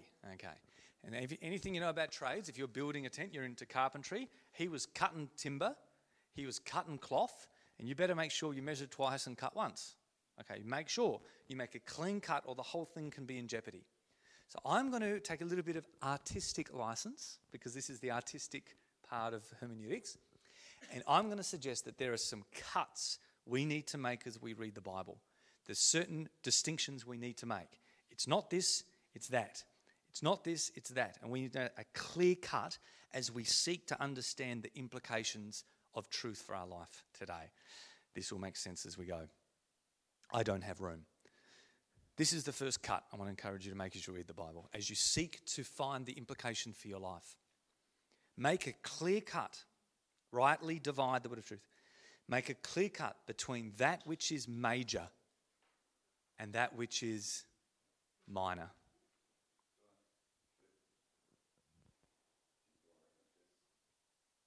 Nah. Yeah, yeah, leave it there. That's fine. Yeah, we'll come now. We'll, we won't write down there. Thank you. We'll come back to it. That which is major and that which is minor. Some people came to Jesus one day, being smarty pants, and they said, Hey, Jesus, what's the most important thing in the law? Okay? And Jesus said, How dare you ask that question? All the law is equally important. No, it didn't. Yeah, come on, guys, come on. Help me. My Pentecostal roots are really struggling now. You, have been too quiet.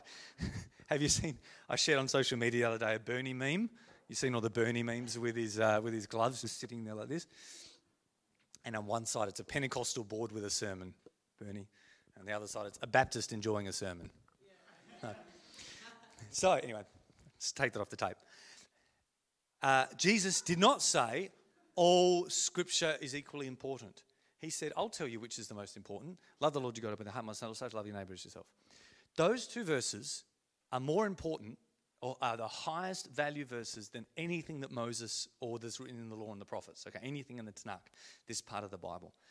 Those verses and the truths they reveal are more important than other things. And so he says to the Pharisees in the same uh, passage, he says, Listen, you guys are really good at tithing, even the smallest little herb in your garden, but you've forgotten the more important matters of mercy and justice, or whatever it is.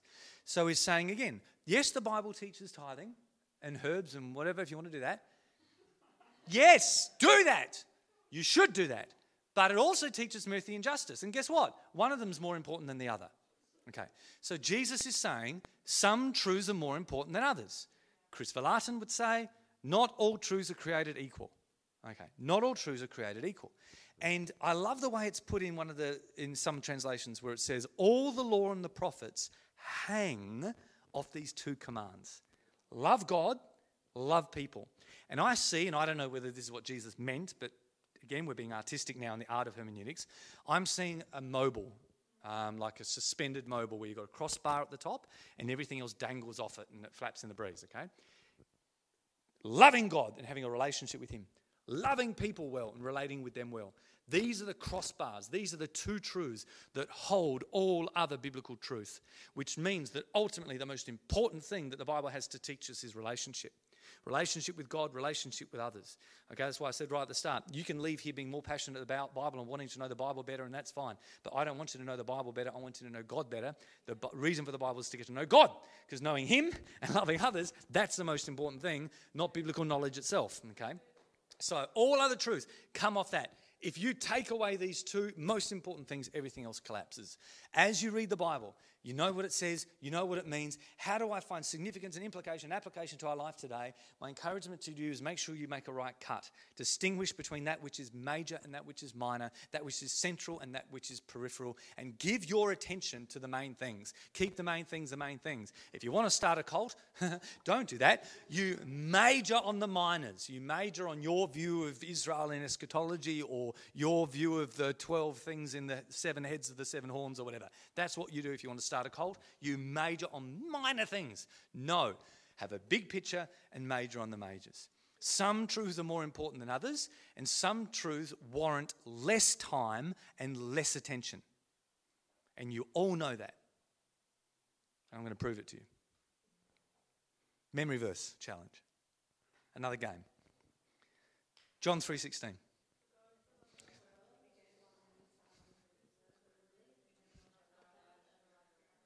For those on the tape, I think they got it right.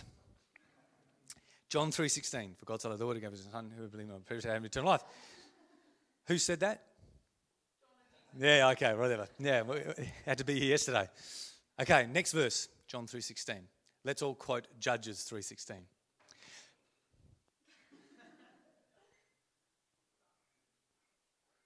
Okay, fill in the gaps.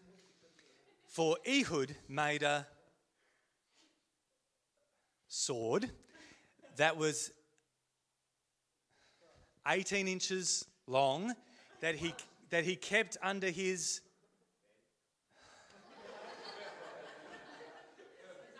strapped to his right thigh under his cloak. Okay, Judges 3.16. What's the matter with you people? Judges 3.16. Ehud made a sword that was 18 inches long. He strapped to his right thigh under his tunic. That's your memory verse for the week. It's Judges 3.16. All of us know John 3:16.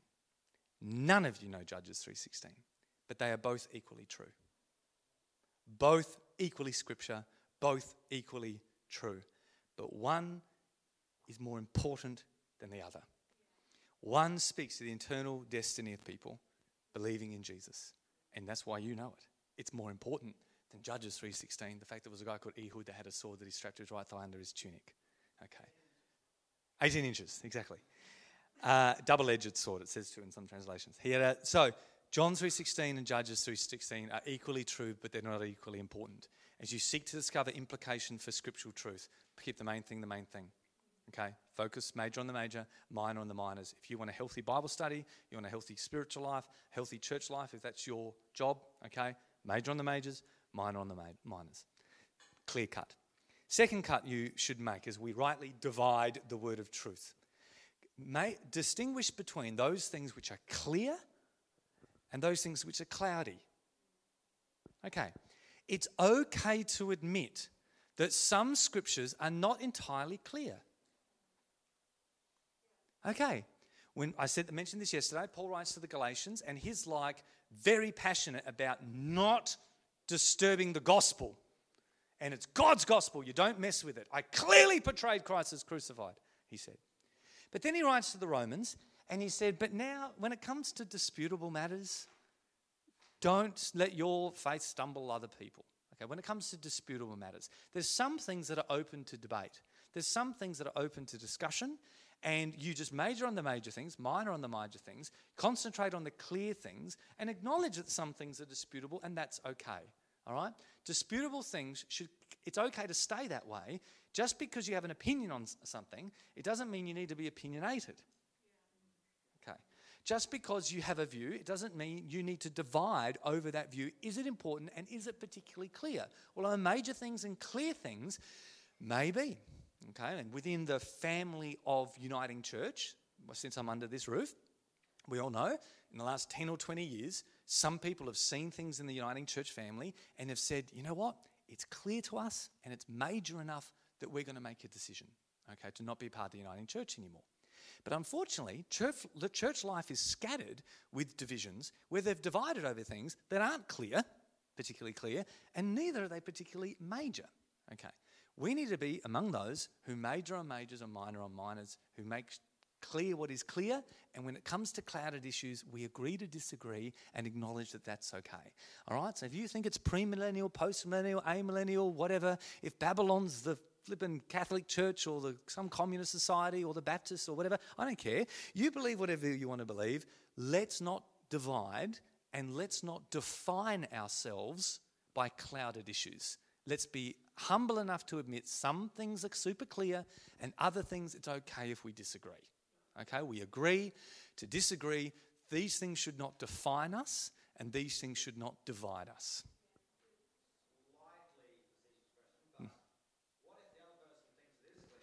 Exactly. That's right. I don't know. No, no. But but it's something no, the, the question is what is clear, super clear for some people is cloudy for others. And, uh, and that, that's right. And I think that's where we, we try to do our best maintaining these things. And particularly the saints. The fact that there is so many books written of different es- eschatological positions makes it pretty clear that it's not clear. Okay.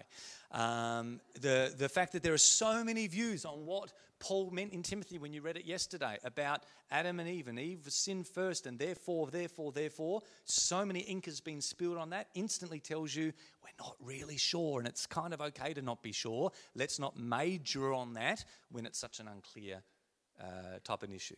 Um, so, yeah, but, but no, that, that's exactly right. I, I don't know. Because what, what's major to pe- some people is minor to others. And yeah, but I know for me, I want to keep, I, at least let's recognize that. And recognize it exists because some people don't recognize it exists. And that's probably the people that you'll probably cause the biggest problems is those who think every matter in the scripture is so important we should divide over it when even the scripture itself says there's some things that are more important than others. Okay, and some things are more clear than others. Yeah.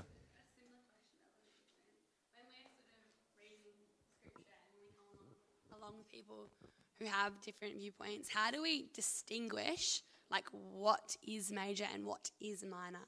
Like, if it makes sense. I think th- those two crossbars are a good place to start. If it has to do with your relationship with God and eternal, there's in, eternal implications on this, then that, that would be kind of top of the list. And how it affects our relationship with God and my love relationship with Him, and um, yeah, relating with other, because relationship's most important uh, does certain views on eschatology or whether you dunk someone three times or just one time in water, does that really affect our relationship with God? I don't know. No, but um, but um, but yeah, I think you once you know what the Bible says is the most important thing, feed yourself on that and focus on that. Uh, yeah. Um, another division is distinguished between what's descriptive and what is prescriptive. Is that a good one, Shane? Descriptive and prescriptive. There's certain things that the Bible says this is how it should be. They're direct commands. There are certain things in the Bible that just tell a story and describe how it was for Joseph. But that doesn't mean that's how it should be for you. We often see preachers making this mistake. You get up, the preacher gets up, and I read the story of Joseph forgiving his brothers it means uh, it, it, what this is what forgiveness means. Therefore, unless you forgive people exactly like Joseph did, it doesn't count. Okay. The Bible itself doesn't say that. The Bible doesn't say, the Bible itself doesn't say, this is how you should forgive. It just tells us the story of Joseph forgiving that way.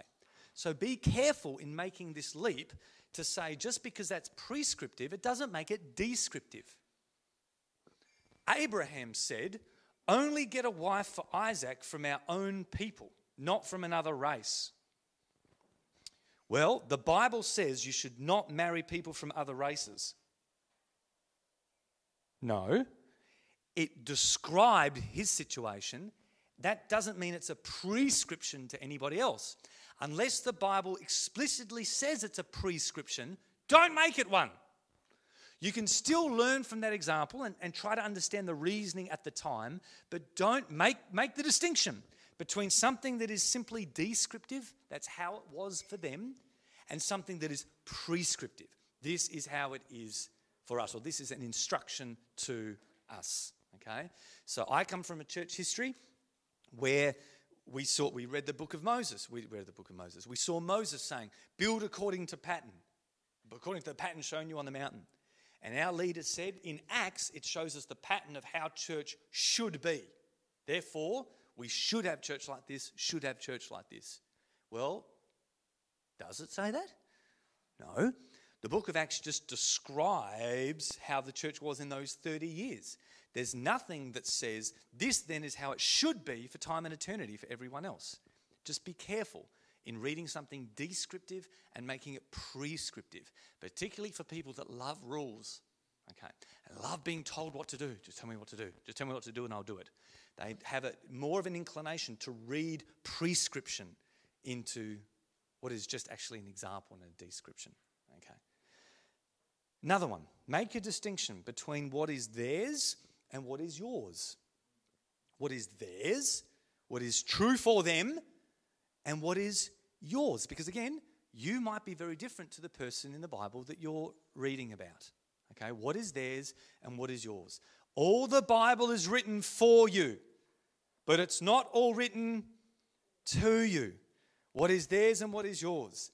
So when Jeremiah says, the heart is desperately evil and wicked, and when David says, Create in me a clean heart. Good for you, David. That's David crying out for something. He wanted a new heart desperately. That was true for him. Now, does that mean that that's a prayer that you should pray? Because in the New Testament, we're told that when we come to Christ, we get given a new heart. David cried out for a new heart. He never got one, he was never born again. Can you say to God, as a born again person who has been given a new heart, give me a new heart, Lord? Or you're asking something for, some, for Him for something you've already got? Can you say your heart is desperately wicked? Or should you say, I had a desperately wicked heart and God took it out and I was born again and He gave me a new one? Okay, we'll work that, work that out later. Just because he said that, what was true for him, that doesn't necessarily mean it's true for you. Okay, what was theirs does not mean it's yours. So again, sacrifice a bull. Okay, well, that's not for me. Okay, you must be circumcised. Okay, that's not for me. That was for them, but it's not for me. I'm making a distinguishing. Everything God said to them matters to me somehow. I can learn from it. But it doesn't mean I need to implement it because what was said to them may not be necessarily said to me because I'm very different. I'm in a different covenant with God. I'm in a different point in history. I understand the Bible has a story. I understand there are distinguishing points in that story. And the cross is probably the, probably, you idiot. The cross is definitely the most defining moment in the biblical story. And I'm on that side of the cross where I have a relationship with God that people over here never had. So don't assume that things that were true for Old Testament people and even things that were true for certain people in the Gospels before the cross, don't assume those things are true for you.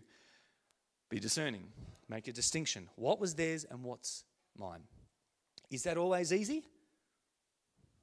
No, okay. So you read Timothy yesterday as a group. And you read the verse that said, Go to Troas, fetch me my cloak, bring it to me, get the scrolls I gave to Carpus, watch out for Alexander the metal worker. How many of you here have ever obeyed that scripture?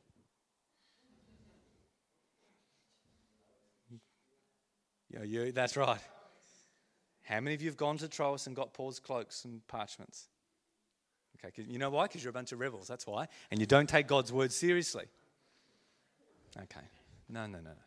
You know what it says, you know what it means. You know who the author and the audience was. The author is Timothy. And while how it mattered to Timothy matters differently to you. Okay, what is theirs is not necessarily yours. So what do you do over here? Is you say, "Well, Lord, why is that verse even in the Bible? What, what, how does it matter to me at all if I'm not Timothy?" Well, this is where you go, Holy Spirit, help me. Is there anything in here from this example, from this historical account, that you want to speak to me? Because the author's with me every time I read it. And you might, by doing that, what you, one of the things you may do is identify yourself with people in the story. What is theirs is not mine, but I am similar to them in some ways. So, what I might do is I might read that, and I might put myself in the sandals of Timothy. No shoes, of course. Sandals of first century Timothy. And I say, Timothy had a, had a spiritual father, a leader, that asked him to do some practical tasks. And the Holy Spirit says to you, guess what? I want you to be willing to serve your leaders with practical menial tasks. Done. Holy Spirit, I'm open to that. Okay, done. Or you might sit there and you go, I'm going to put myself in the shoes of Paul. Maybe what I'm experiencing with people betraying me and I'm feeling a little bit sidelined because he says later in that passage, he says, Even Demas has set his heart against me. I've got no one except you, Timothy. Maybe as I identify with Paul, I feel like the Holy Spirit says to me, Be reassured. I'm still called you, even though people are letting go of you, even though people have let you down, I'm still with you. And maybe as Paul, I look at what he's doing, and what is he doing? He's asking Timothy for help. And so as I'm feeling lonely right now, Holy Spirit just said to me, You need to ask someone to help you, and don't be so proud. I put myself in the sandals of Paul. Maybe as you read that passage, you put yourself in the sandals of Demas. That where, because Paul said, even Demas has, for the love of the world, has deserted me. And you might think, wow, Holy Spirit's telling me that even though I'm part of an awesome church community, even though I have great ministry leaders, imagine Demas. He had Paul as his spiritual leader. And even Demas had the pull of this world pull him away from passion. The Holy Spirit says to you, don't think that just because you've got great leaders and you're part of a great church, great community, that the pull of this world can't get to you as well. You have to walk out your journey, Demas. Don't, don't fall for the Demas trap. Maybe that's what God's doing. So, yes, what it says and what it means is set, but I don't dismiss it. I don't say, well, because I'm not Timothy, that verse has no relevance to me. No, it does. It just may not have one for one relevance. It just may not have a one for one correspondence because I am different to them. I may never go to Troas and get Paul's cloak. Mm, no, never. But there's still something in that passage I can learn. Find out what is theirs and what is yours. And then lastly, make a cut between the specific practice and the principle and the purpose behind it. The specific practice that the Bible teaches. Distinguish between that and the purpose behind it. The purpose behind it. How many of you have ever been on a Christian camp or leadership group training thing? And someone's brought out the old foot washing basin. You done foot washing? A few of us? Okay. Because Jesus commanded it, you see. He commanded foot washing. And you know this, maybe I think you're mature enough, I won't spend much time on this. But even though Jesus commanded foot washing, therefore you go and do likewise. There are things in the Bible that have specific practices that are commanded. Don't muzzle your ox while it's treading out the grain. If a man cannot control his oxen and it does damage, he shall pay full remedy for it. There are specific practices that are mentioned. And every practice, no matter how remotely culturally different it may seem to us, every practice, no matter how obscure, has God's wisdom behind it somehow. So there is something we can learn from it. And it doesn't mean we need to specifically practice that thing but we can discern between the practice that has cultural overtones and the principle and the purpose behind it. So when Jesus says, I command you to wash, your, wash one another's feet, we know that that was a particular, because you do your research, a particular cultural practice for people that didn't have shoes, walked on dirt roads with camel poo, and sat on the floor as they ate. So as they, because Leonardo, because this guy up here is completely wrong. This is not first century culture. Okay, they didn't sit up there on, on, on on tables. They sat on the floor, which is why John could lean on Jesus as they were sitting. So they sat here, and the picnic blankets there, for example, the food was there. Sometimes the, there was these things called Roman couches, which were just off the floor. But either way, they're sitting there with their feet behind them like this, and their shoes at the door, feet on a dusty, dusty roads, meant that their feet are like inches away from the food, from stinky, sweaty, dusty camel poo road, and there's the food right there. People next to them had their smelly feet right there. And so they had hand sanitizer at the door, of course, culturally appropriating. And they would not only wash their hands, they'd also wash their feet. It was so normal, so, so normal. It's an everyday thing. Jesus does that. And so that's the specific practice. He commands foot washing. But what was the purpose behind it? Well, he goes on later to explain love one another as I have loved you. Ultimately, behind that specificity, there was a purpose of loving one another with menial tasks. And so that purpose we can apply in many practical ways to us today without having to foot wash. I washed my wife's feet once when I proposed to her. She said yes, and then she said, never ever touch my feet again. Is she making is she asking me to disobey my Lord? No. I take the principle, the purpose behind that specific practice, and I make her coffee every morning because the world's a better place when that happens. There are, and Paul himself does this in the New Testament. He takes this specific Old Testament command from Moses, where Moses talks to farmers and he says, Listen, farmers, some of you have got an ox, and when it's walking out there and, and treading the grain, don't stop it from eating. Let it eat as it works. Okay, it needs strength. You need to feed the damn thing well. So look after your ox, would you? Look after your ox. It's a law in our community. And Paul, way over here in the New Testament, here's that specific practice. Very specific. It's an agricultural practice for farmers that own oxen, who have wheat. Very, very specific. And he looks back at the principle and the purpose behind it. God's wisdom is somehow behind that. And he takes that principle and he applies it to caring for pastors. Okay, I'm a preacher, so we couldn't go two days without me mentioning offerings. Okay. He applies that to financially supporting pastors or people that preach. He somehow finds the principle and the purpose behind that and brings application into his current situation. And that, while we're not apostles and we can't, we've got to be careful how we do that. Okay, we're not rewriting scripture, but we can read the Bible and make a clear cut between the practice and God's wisdom and principle behind it and find ways in our context to implement that practice, implement that purpose in a way that makes sense. So, they are some cuts that you can make as you read the scripture. Okay? We don't want to cut up the Bible because it's one big story, but as we read it to seek to understand its implications for us, there's some cuts I think we can make, and you can probably come up with more. The second thing I want to encourage you to do when it comes to applica- applications and implications, you see, when I'm talking over here, when I'm sitting on this side of the chair, remember, we're dealing with something that's a bit arty, a bit creative, okay?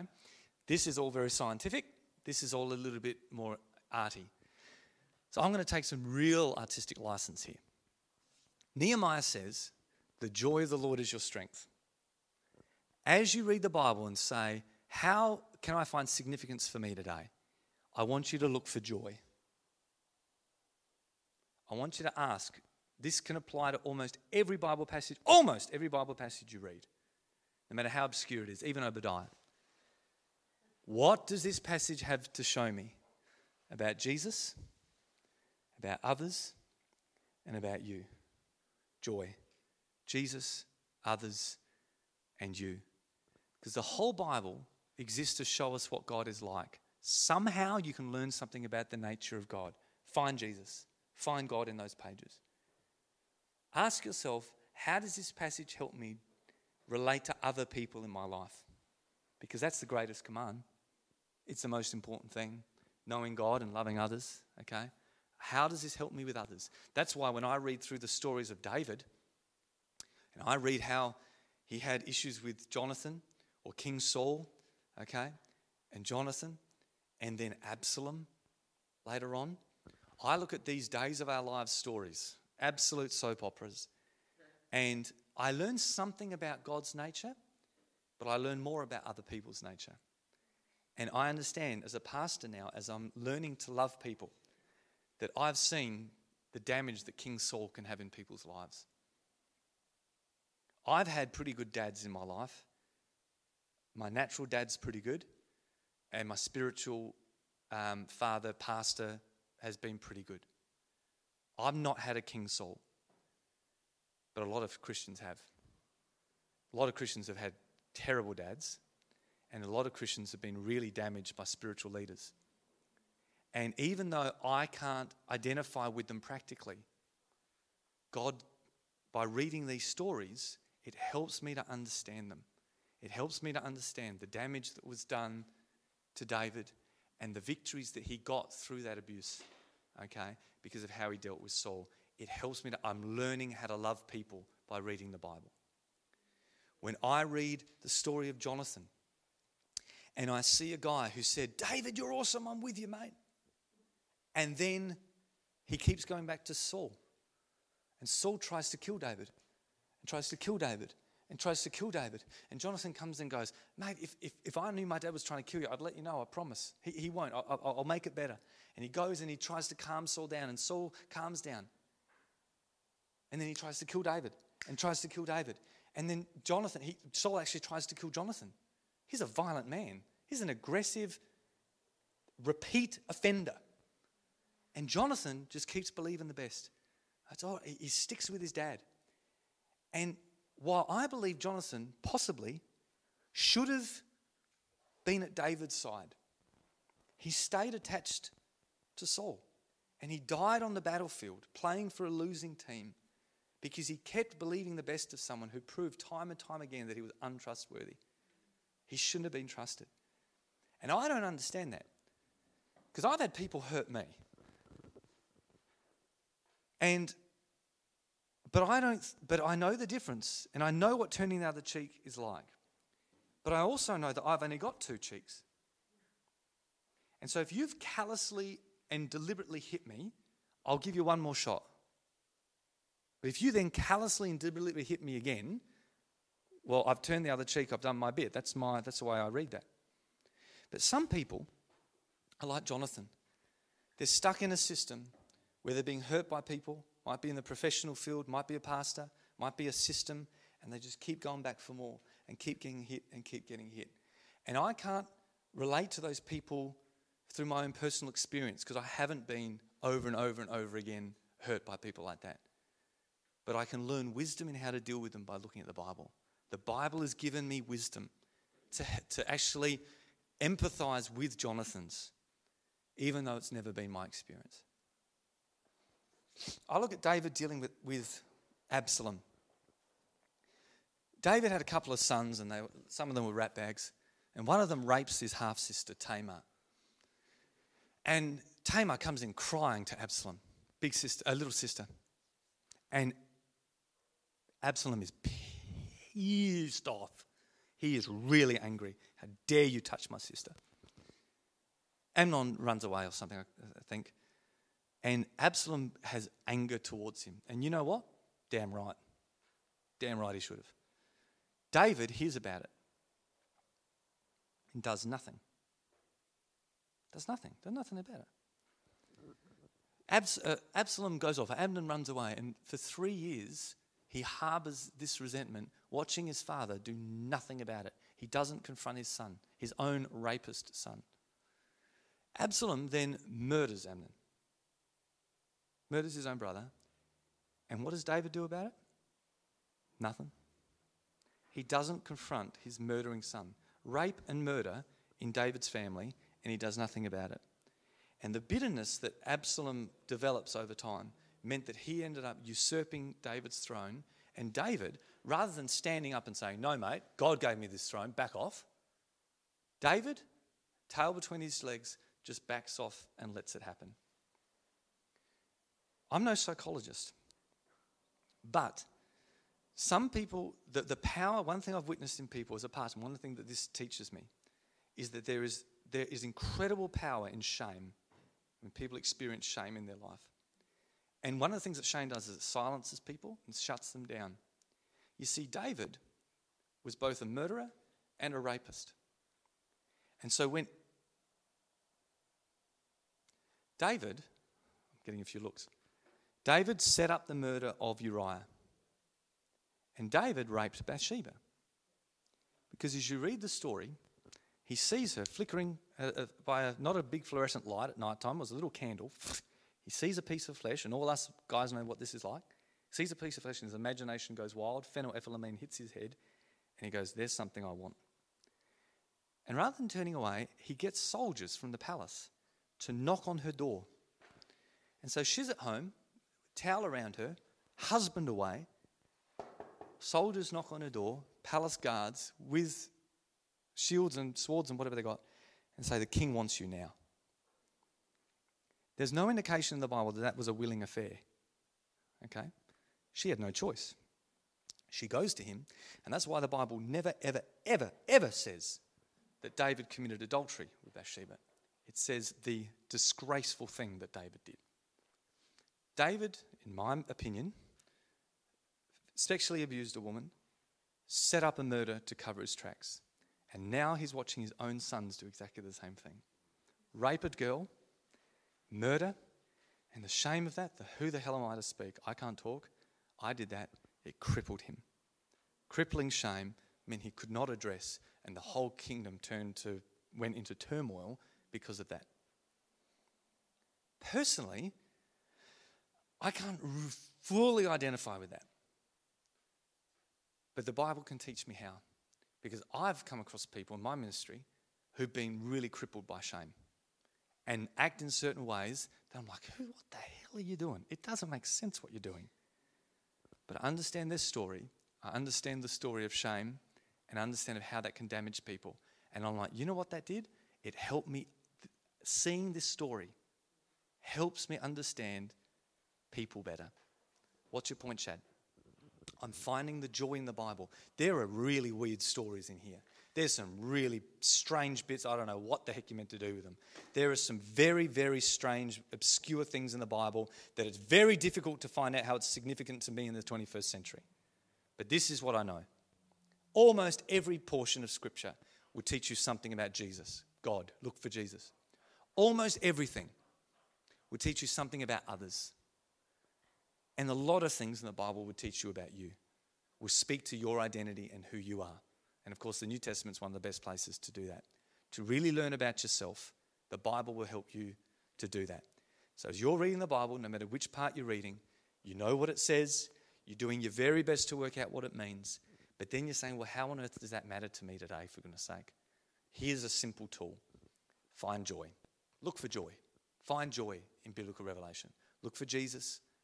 Ask what it teaches you about others and say, Lord, what about me? What do you have to say? What does it say about you? What does it say about you? And as I said before, one of the ways you find out what the Bible says about you is put yourself in the story. Who do you identify with? How can you identify to bring that story alive to you? And do that. Find the joy. How much time have we got?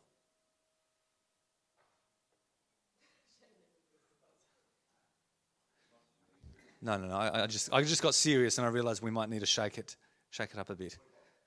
What? I want, this is what I want to do. I want to, I want to give you a bonus step today, and I want to talk about step four. I know. I just thought about what to do. Thank you very much. What is it? Say. What does it mean? What does it matter? Four step. How do I communicate to others? I'm going to talk in our next half session, and we'll have a shake because I did get a bit serious then, about turning hom- hermeneutics into homiletics. Because this is about discipling. And you read yesterday in 2 Timothy chapter 2 what I've taught you, I want you to entrust to other people who would teach others. What I'm t- sharing with you today, I want you to learn something, and I hope you do, but that's not all. I want you to be able to share these things with other people. And that's why, as painful as it might seem to some of you, I do this whole alliteration thing because I'm hoping that not only will you remember some of them, but you will be able to remember them to tell other people. So I want to move to a fourth step, which is turning my hermeneutics, what I've done in private, into homiletics, telling other people. How do I lead a small group? How do I lead a Bible study? How do I speak if I'm invited to preach at church and I want to do that? So I'm going to spend 20 minutes doing that and then and, and then we'll go. Should we but before we move on to that, I'll sit down. Is there any Q&R or response for what we what we did then?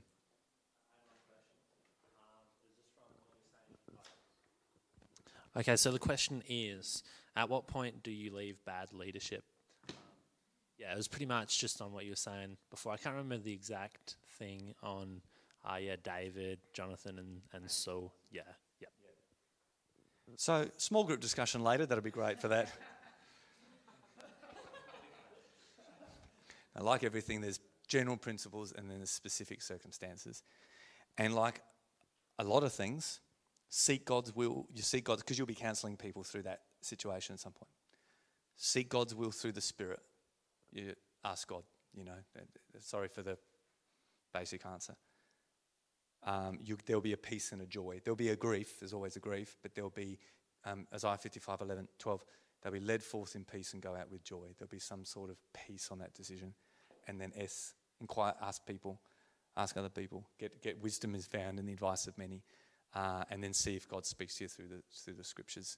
But other, it, it's one of those questions it's a bit like anything. It's like, because what's bad leadership? What is it really? How, you know, it, there's no real one size fits all type of thing. I did get a bit somber then. Should I do the whole, if you're struggling, do this? I feel like it should have a disclaimer. I wasn't actually meant to get that serious. But, but the Bible talks about real life. Thank you very much. The Bible, and this is one of the things, as you, especially as you read it chronologically, it's like no wonder James, up that end, can say, Oh, Elijah was a man just like us. Yeah, they're actually, people in the Bible are just like us, okay? Yes, they're in a very different cultural background. Yes, they speak a different language. Yes, they worshipped in the temple. Yes, they're very different, but they're also just like us. People are still people. And any stuff that you go through or you help other people go through, they're not the first and they won't be the last. It's happened before, it will happen again. And let's learn the wisdom from the past, for goodness sake, so we can negotiate them. Did you want to say something? just on the session before, Chad, on forgiveness. Um, when you were talking about forgiving 70 times 7, um, obviously it's not that literal how many times, but I'd just like you to say a little bit more about, because that's been a really profound verse for me to understand that that was like a, a brother who kept on needing to repent. So it's sort of similar to what you're talking about here. It's like, well, if there's patterns from other people and they just keep pounding you and um, A, that, that 70 times 7 to me is talked about it's an attitude of forgiveness for me to be freed. And because God has forgiven me, I, I do that, but it's also for my good. But also, it talks about reconciliation, being reconciled to, but that there are times, yeah, to walk away, like you're saying, Jonathan might have done better to walk away from that continual abuse and then hurting of David through that complex topic, but a good one. Yeah. But yeah, I'm guessing that you're saying, yeah, we still forgive and we're still thankful to God for forgiving us because it's good for us. Yeah. But we don't just, you know, forgive and reconcile and forgive and reconcile and forgive and reconcile and let people just pound us. And that would make, on the th- when you're intentional about your Bible reading, and one of the ways to be intentional is a topical study, forgiveness is a great one. And be aware that yeah, and that and be aware as you do a study on forgiveness that there's vertical, Chad's term, whatever, vertical and horizontal. So the scriptures I quoted over here about forgiveness were both about God forgiving us and Jesus saying, You've got to forgive others so that God will forgive you. There's this it's God forgiving you that matters here, which is what Paul said God has forgiven you. So I was talking about vertical. But horizontal forgiveness, there's heaps in the Bible to, to read about that. And guess what? Paul over here says, in that same verse where he says, God has forgiven you, the first half of that verse, because there's no verses in the Bible, the first half of that sentence is this forgive others just as Christ has forgiven you. And how did Christ forgive us? He said, Father, forgive them. They don't know what they do. Christ forgive you before you were ever born. So, how do we forgive others? We forgive them before they apologize, before they even know they've done wrong. And that's that perpetual forgiveness. I'm not holding on. And forgiveness is very misunderstood, but I, I felt like God gave me a phrase take it or leave it. If it's good, then it was the Spirit. If it's not good, it was just me. Forgiveness says, You hurt me, but you don't owe me. Because forgiveness is about cancelling a debt. There's, you don't, but you hurt me. You still hurt me, but you don't owe me anything. That's what forgiveness. You hurt me, but you don't owe me. And yet, in um, Timothy or Hosea, I can't remember which it was now, when um, Paul was talking, I think it was Timothy, talking to Timothy um, about people within the church who were uh, detrimental, to give them two warnings and then tick them off. Nothing more to do with them. That, that's, that's pretty harsh. And guess what he does then? When Paul's over here and he's saying, or Jesus says, go to someone, if they don't repent, take someone else with you, Matthew 18. And when Jesus said, uh, Paul said, Jesus through Paul, said, um, anyway, um, when Paul said two or three warnings and have nothing more to do with them, both of these boys, Jesus, sorry, both of these guys say, because the Bible says, by the testimony of two or three witnesses, it will be established. So, what do they do? They divide between the practice, the principle, and the purpose. Over here, Moses is making a court of law and saying when a criminal comes, don't prosecute him unless there's two or three witnesses. Jesus and Paul employ the hermeneutic we talked about 20 minutes ago. They see that specific practice in a court of law and they apply the principle behind that to relationships in the church. Not a court of law, okay? Not a civil court of law, but they apply it to relationships. And they say, don't make a major relational decision unless there's two or three witnesses. Give people two or three chances, two or three witnesses. And I often say that to people. Uh, and that's what the corroborating content's all about. It's about taking that specific practice in Israel's judicial history and finding the wisdom behind it. I'd often say, in people who make significant decisions in life, before you change jobs, or before you marry someone, or before you take over a start a cafe or a business, or before you make a significant decision in life, take on, on a church, okay? Before you do that, make sure God is give God opportunity to speak to you two or three times. Okay. The bigger the decision, because no matter whenever you make a decision, whenever you step out, you are gonna be challenged. And sometimes it can happen straight away. You are gonna be challenged. Get married, find out. You're gonna be challenged. So you need to know. You're going to plant a church. Okay, so we planted a church. You're going to be challenged. And you need to know in those hard times, I know God spoke. There's two or three things He spoke to me. He said that, He said that, He said, boom, I'm going to stand on that conviction. So I would suggest don't make major decisions in life just because you felt a peace in the Holy Spirit or, or had a dream. It might not be enough for a significant decision bounce it off other people, draw on the saints, draw on the scripture, get two or three confirmations before a major decision. I'm just wondering if Rob was picking up that thing of if it's saying forgive, release before they even know, and then does it seem like a contradiction to then say, oh, two chances and you're out? Is that what you're asking? Okay. Um, see, we're not really here. Um, um, um, um, um, um, so, okay, there you go. So, how can Paul write over here in 1 Corinthians 13, love is the most highest thing, blah, blah, blah, blah. Love always trusts. And yet, over here, Solomon says, don't trust a fool. You're an idiot if you trust a fool. Okay, so the Bible says, don't trust, and then it says, trust. So either we reconcile that by saying, Paul had a higher revelation than Solomon God moved on, you know, or we, well, this is Chad's conclusion. It'll take too long to explain the options. I'll just give you my thing. Let's just get to it because I want to get, I want to finish off with this up. Love always trusts. Um, it's a difference between uh, uh, to trust, to believe the best, uh, or entrust yourself. Uh, to entrust yourself, to make, your, to make yourself vulnerable to people. If someone keeps robbing and stealing and has proven themselves to be abusive or whatever over and over, I trust them. I trust that they are who they are. I trust that they're a thief. Therefore, I don't trust them with my property because I trust that they are an abusive person. Now, I'll believe the best, but I'm not going to be a fool and put myself in a vulnerable. I'm going to take Solomon's advice and not entrust myself to a thief. I'm not going to trust myself. So when you take advice from people, so I'm not going to what? Because I've only got two cheeks. So that's Chad's. This is Chad's. Jesus said, "Turn the other cheek." What did he mean?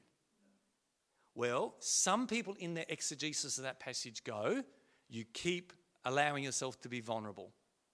Chad reads that, and his exegesis is, "You allow yourself to be vulnerable, but you've only got two cheeks. Remember, turn the other cheek."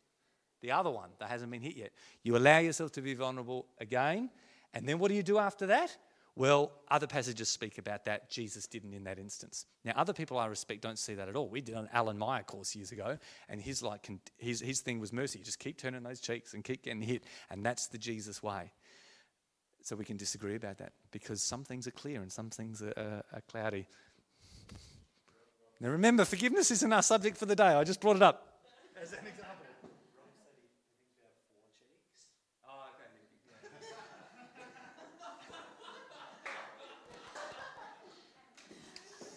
I love that in the same passage where, you know, I mean, I grew up with, you know, love is kind, love is, you know, trusts and la la la la, patient, and beat myself up over I should be more patient, more loving, more kind. But in more recent years, God's, it's popped out. You know, love delights in the truth and love always protects. And it's part of the same passage. And I think that balances the very thing you're talking about.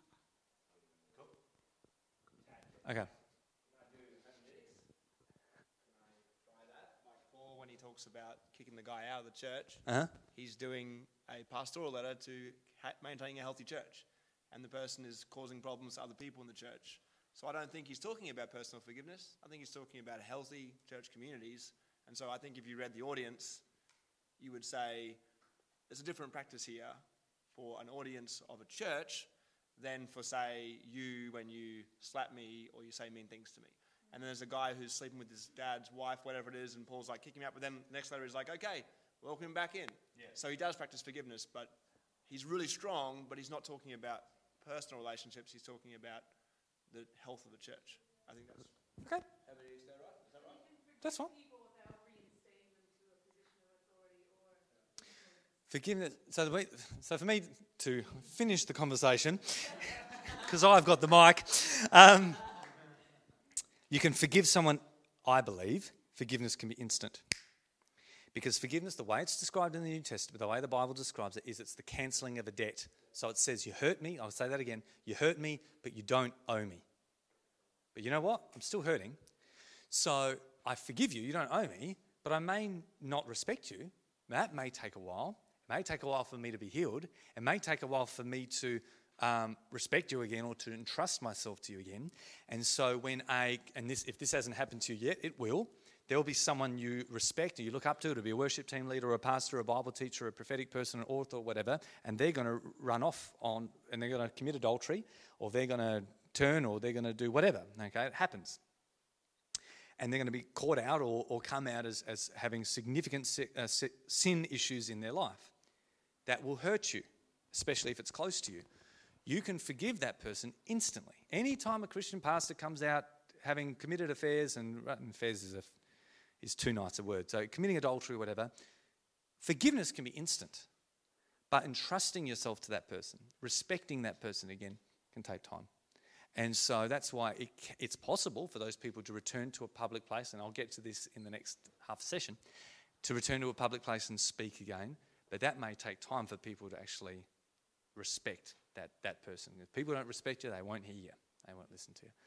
But anyway, have a stretch. We're going to move from hermeneutics to homiletics, and we're going to talk about how to communicate what we've learned in private to, in the public space. And we're going to be done by mm, 12:40. Well, for those who've just tuned in listening, this is we're basically capping it off with a bonus fourth step. I've said all this time that there are three steps to rightly handling the Word of God, asking ourselves, what does it say? What does it mean? What does it matter? This whole process is called hermeneutics, interpreting the scripture. The second step has a technical term known as exegesis. But what I want to do now is introduce step number four, which is how do we take what I've learned as a student and share it with other people? So, how does the pupil become a preacher? How does the student become a, a teacher? Second Timothy, teach others who can teach others. And if this is a discipleship uh, week, then it's not just about being better followers, it's about helping others be better followers too. Okay? So the technical term here is we're taking hermeneutics to homiletics. And homiletics basically means speak, uh, speak speaking, communicating. Uh, it's all there in the Greek, whatever. Um, we really only use it when talking about funerals, don't we? You only see the word homily. Homily. Have you, you ever done a funeral and you see the word homily? Oh, okay. When you're a, when you're a preacher, you, you see this word. You do a funeral, and the, the thing that the preacher does is called a homily. Okay, it's a fancy word. I thought, uh, yeah. Anyway, so it's homiletics. So um, it's hermeneutics is what I do as a as a te- as a student. Homiletics is how do I preach? How do I communicate? All right. And guess what? It's here in Timothy. So let's have a look. First Timothy, chapter uh, chapter four. And um, let's read uh, 12 and 13. Here, you, which uh, version have you got there? Oh, yeah, okay. 12 and 13. Don't let anyone think less of you because you are young. Be an example to all believers in what you say, in the way you live, in your love, your faith, and your purity. Until I get there, focus on reading the scriptures to the church, encouraging the believers and teaching them. I need a better translation to help me make my point. Um, what have you got? I did, yeah, yeah, I didn't know what it said. Huh? I oh, give that a go. That's more formal. 1 Timothy 4, 12 and 13. Uh, just read verse 13. Until I come, give your attention to public reading, exhort, exhortation, and teaching. Still not what I want. Someone give me the word that I want. Because that's how you preach well. You look for a translation that suits your point, you see? That's terrible. What have you got? Uh, ESV, uh, until I come, devote yourself to the public reading of Scripture, to exhortation, and to teaching. No, no, I don't want any of these. What have you got? Nah, what have you got? Okay. Finally, Uh, until I come, devote yourself to the public reading of Scripture, to preaching, and to teaching. Okay, jokes aside. Jokes aside. Three things. We've just spoken about three steps to healthy hermeneutics. Okay, this is how to study the scripture. What does it say? What does it mean? What does it matter? When it comes to a healthy homiletic, ooh, okay, how to share it with others. First thing, read it. Devote yourself to the public reading of Scripture. All your Bibles said that. Okay, read it out loud, one of them said. Read it out loud. Secondly, preach it. Uh, no, I'm not going to do it in that order. Teach it. Teach it. All of your translations says, said teach it. Okay. And the third thing is preach it. That is terrible. Look at that. Only a chemist could read that. Read it, teach it, preach it. Some of your virgins, virgins, God. Some of your versions, this is where you, a friend of mine actually has dyslexia, and he, um, he said that he talked about the streets of heaven being laid with hemorrhoids, and he meant emeralds, but he said hemorrhoids. Anyway, these are preachers' jokes there. Anyway, preach it, no, read it, teach it, preach it. Paul says in that verse, give yourself to the public reading of Scripture, to teaching it, and to preaching it. This is ingredients. It's not a prescription. It's not a pattern. It's not a do this or you're not a good preacher, okay? But here are three key ingredients to what I'd call a healthy homiletic. And wouldn't you know it? Those three points correspond exactly to what we've just done in private. In the private place, we have read the Bible. What does it say? In the private place, we have discovered its meaning. We've researched what does it mean. And in the private place, we've now looked at applying it to our life. This is how this truth has significance to me today. Well, as we come to the public platform, you're leading a small group, you're sharing a word somewhere, you get to preach on a Sunday, big responsibility, you've got more time to do it. Three things to a healthy homiletic read the Bible to your people, teach them something of what it means, give them some type of teaching that helps them understand the meaning, and then preach it. Tell them this is true and this is why it matters to you. What we've just done in private, we now do in public. I believe. You read Revelations chapter 1, Revelations, Chad, it's singular. Revelation chapter 1, and it says, Blessed is he who reads aloud the words of this prophecy, and blessed are those who hear it, for the time is near. I think it's, chapter, I think it's verse 3. In the first century, a New Testament was written, almost all reading was done in public. Okay, it was community reading because no one had their own books and they certainly didn't have, you know, an iPad or whatever to have their own ebooks. No one read privately. It was done in public places, synagogues or philosophy classes or universities and whatever. Okay. So when Revelation has this letter, Revelation has this letter, and it says, "Blessed is the one who reads it." The whole context there is very simple. One person read it, while those plural listened to it. I believe that a healthy homiletic will always include reading the Bible. Just read the darn thing. Read it aloud, even if you don't offer explanation. Now, some of you, as I found out yesterday, come from traditions where you know this better than I do. Because remember, I'm from a Pentecostal tradition and we're the worst at this. So you're like, duh. But some of you come from traditions where your church service is structured around this. You actually have a part in the service where there's a scripture reading. And even if it's irrelevant, sorry, it's always relevant, even if it's got nothing to do with the songs that you've sung, nothing to do with what the preacher's about to share, you have a reading Bible bit because the word's important, don't you know, Chad? So we read the thing. Some churches have a tradition. I've got a friend of mine who's a Dutchie, and when he reads the Bible out loud, he makes people stand up. Don't you dare sit down when the Bible's being read. Stand up. They stand up and he reads the scripture. That's the tradition he's from. I believe that no matter what the audience is, there should always be some reading of the scripture. What we've done in private, we now do in public. Because here's a really important thing, and this is what a lot of preachers really need to understand. What we model in public is what people would do in private. Sheepy see, sheepy do. And where people, churches, congregations, and Christian communities are biblically illiterate, I place a fair amount of that responsibility on the people that stand here in the pulpit. How we as leaders handle the scripture publicly, whether we are explicit about it or not, will inadvertently teach people what they are to do at home.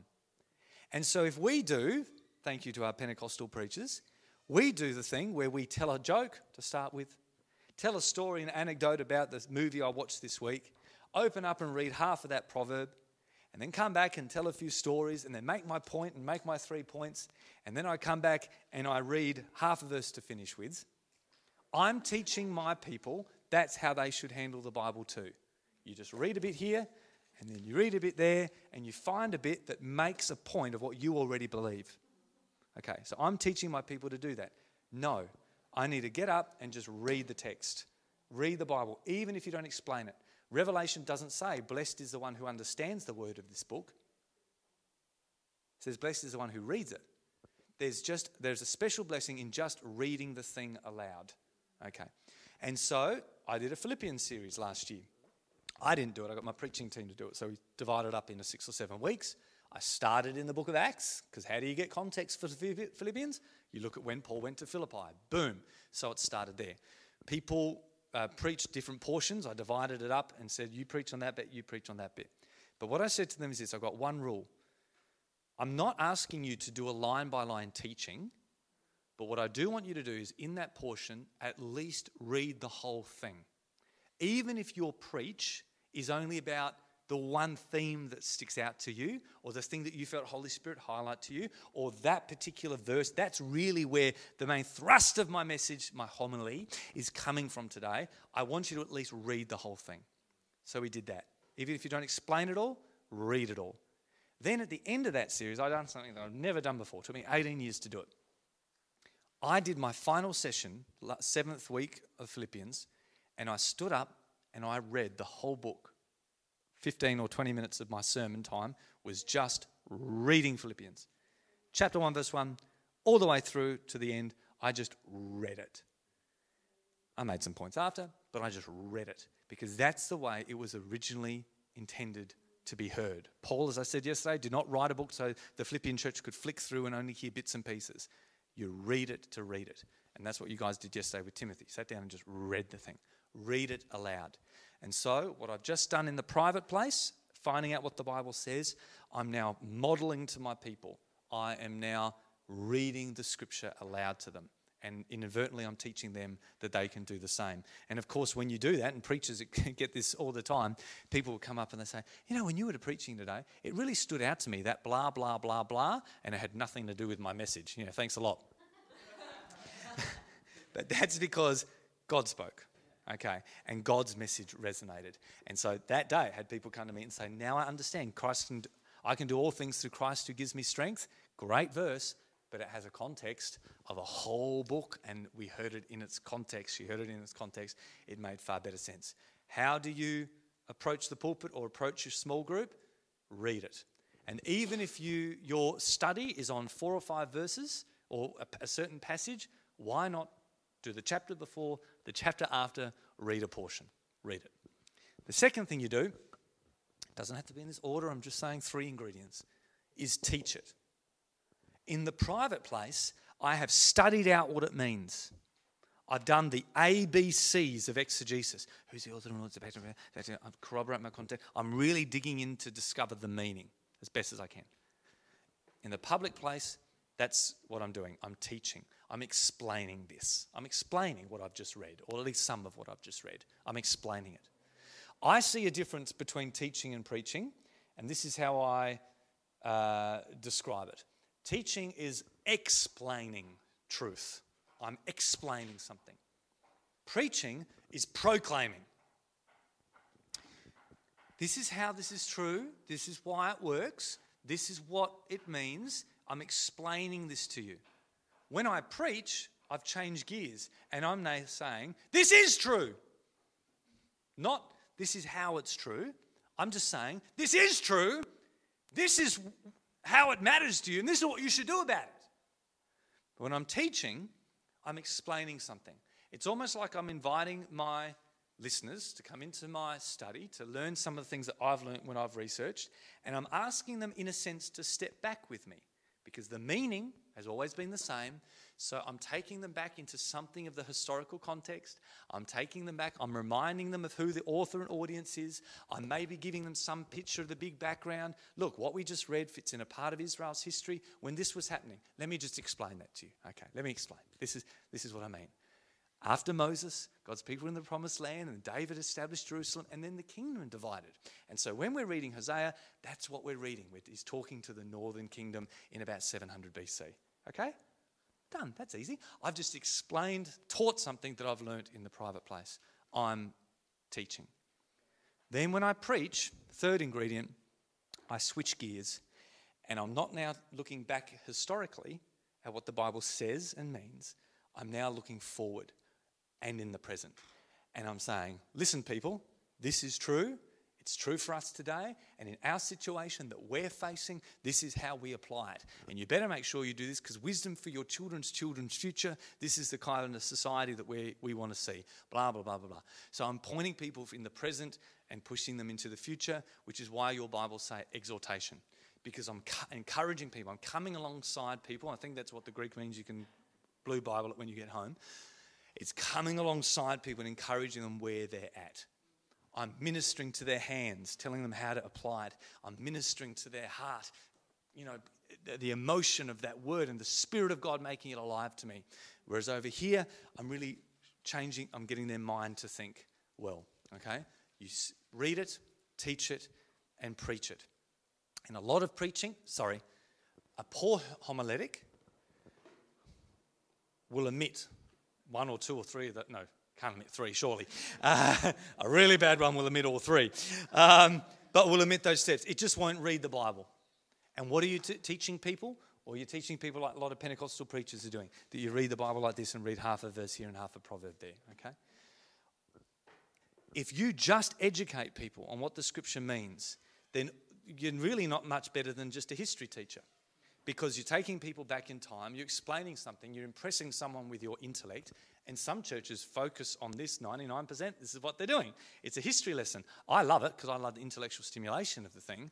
But God's word is living and active today. And so it needs this. This is how it matters to us. This is what we should do about it. There is some response required. And as a, someone who's taking the pulpit, I have a responsibility to be highlighting this to people like Nehemiah did okay? Because sometimes we can't trust people to respond. We can't trust people. Sometimes people need guidance in how to respond properly. That's what Nehemiah saw. The people wept when they understood the meaning. And he didn't leave them weeping. He said, No, you've missed the point. This is how you should respond. So that's why when you read Paul's letters, he writes to them, he explains the doctrine of theology, of grace and predestination and Romans, unpacking all the teaching and the teaching in the Old Testament, blah, blah, blah, blah. And then he changes gear and he says, Therefore, you live like this, people. Yes? It's quite in the Old Testament, he's writing, he's explaining the historical background, the theology of it, and then he outworks the doctrine. This is how it matters. That's our homiletic. And I believe that these three ingredients can mix and match, like some dishes, you can have more of others at different times or whatever, but these three ingredients should be part of our homiletic all the time. And even if you're at a funeral, really easy, and someone asks you to read Psalm 23, why not at a funeral? You don't just have to read it. Without going into too much depth, even knowing that the crowd are not Christians, they haven't been invited to church, you know, that the context is not conducive for an hour long Bible study, you can still do some kind of teaching. In three sentences, you can share something of the ABCs of exegesis. Hi, everyone. I'm going to read Psalm 23 today for Dear Mary. It's her favourite psalm. Um, before I read, just a bit of a heads up. Some of you may have heard of David, who killed Goliath. King, he became a king, and as a shepherd boy, he learnt what it was to shepherd sheep. That's who he was when he when he killed Goliath as a young boy. And later in life, he writes this poem or this song. It's a Hebrew poem. It's three thousand years old, and he realizes that God is like a shepherd to him, just like he was a shepherd to real sheep. So God is a shepherd to him. And this is what he said the Lord is my shepherd. Okay. So what have I just done? In 30 seconds, I've given the people some type of teaching. They have now some type of grid as to where this fits in history, 3,000 years old. It's a poem. Oh, the Bible has poetry, does it? Yeah. It, there's an author of this poem. It's not just a mysterious po- thing that just dropped out of the sky. No, there's a guy called David, the one that killed Goliath. You've probably heard of him. And he had a shepherd, so it comes out. So you've given something. You've taught something. And then maybe after that, a simple application or whatever of this same God. There's one thing I know the same God that David knew 3,000 years ago is the same God, is unchanged today. Mary knew him as her shepherd, the one that would lead her and guide her through her life. And I hope that whoever you are today, you can find his leading and guiding in your life too, because he really, really is a good, a good shepherd. Yeah, something like that. Okay. So you've read it, You've given some teaching, and then you've given some type of proclamation, encouragement, and preaching of where people are at, and hopefully propelling them into a good future. Okay? Those of us who have it, and you might think, well, and uh, not you from what I've already worked out, but someone might say, well, look, I'm not much of a teacher. I'm not a teaching type, Chad, so I don't do that bit. Well, listen, one of the things we just read in Timothy yesterday, is, I think it might even be in that same chapter, is he says, might be in the next verse, have a look. He says, Do the work of an evangelist, discharge all the duties of your ministry. Is that the next verse?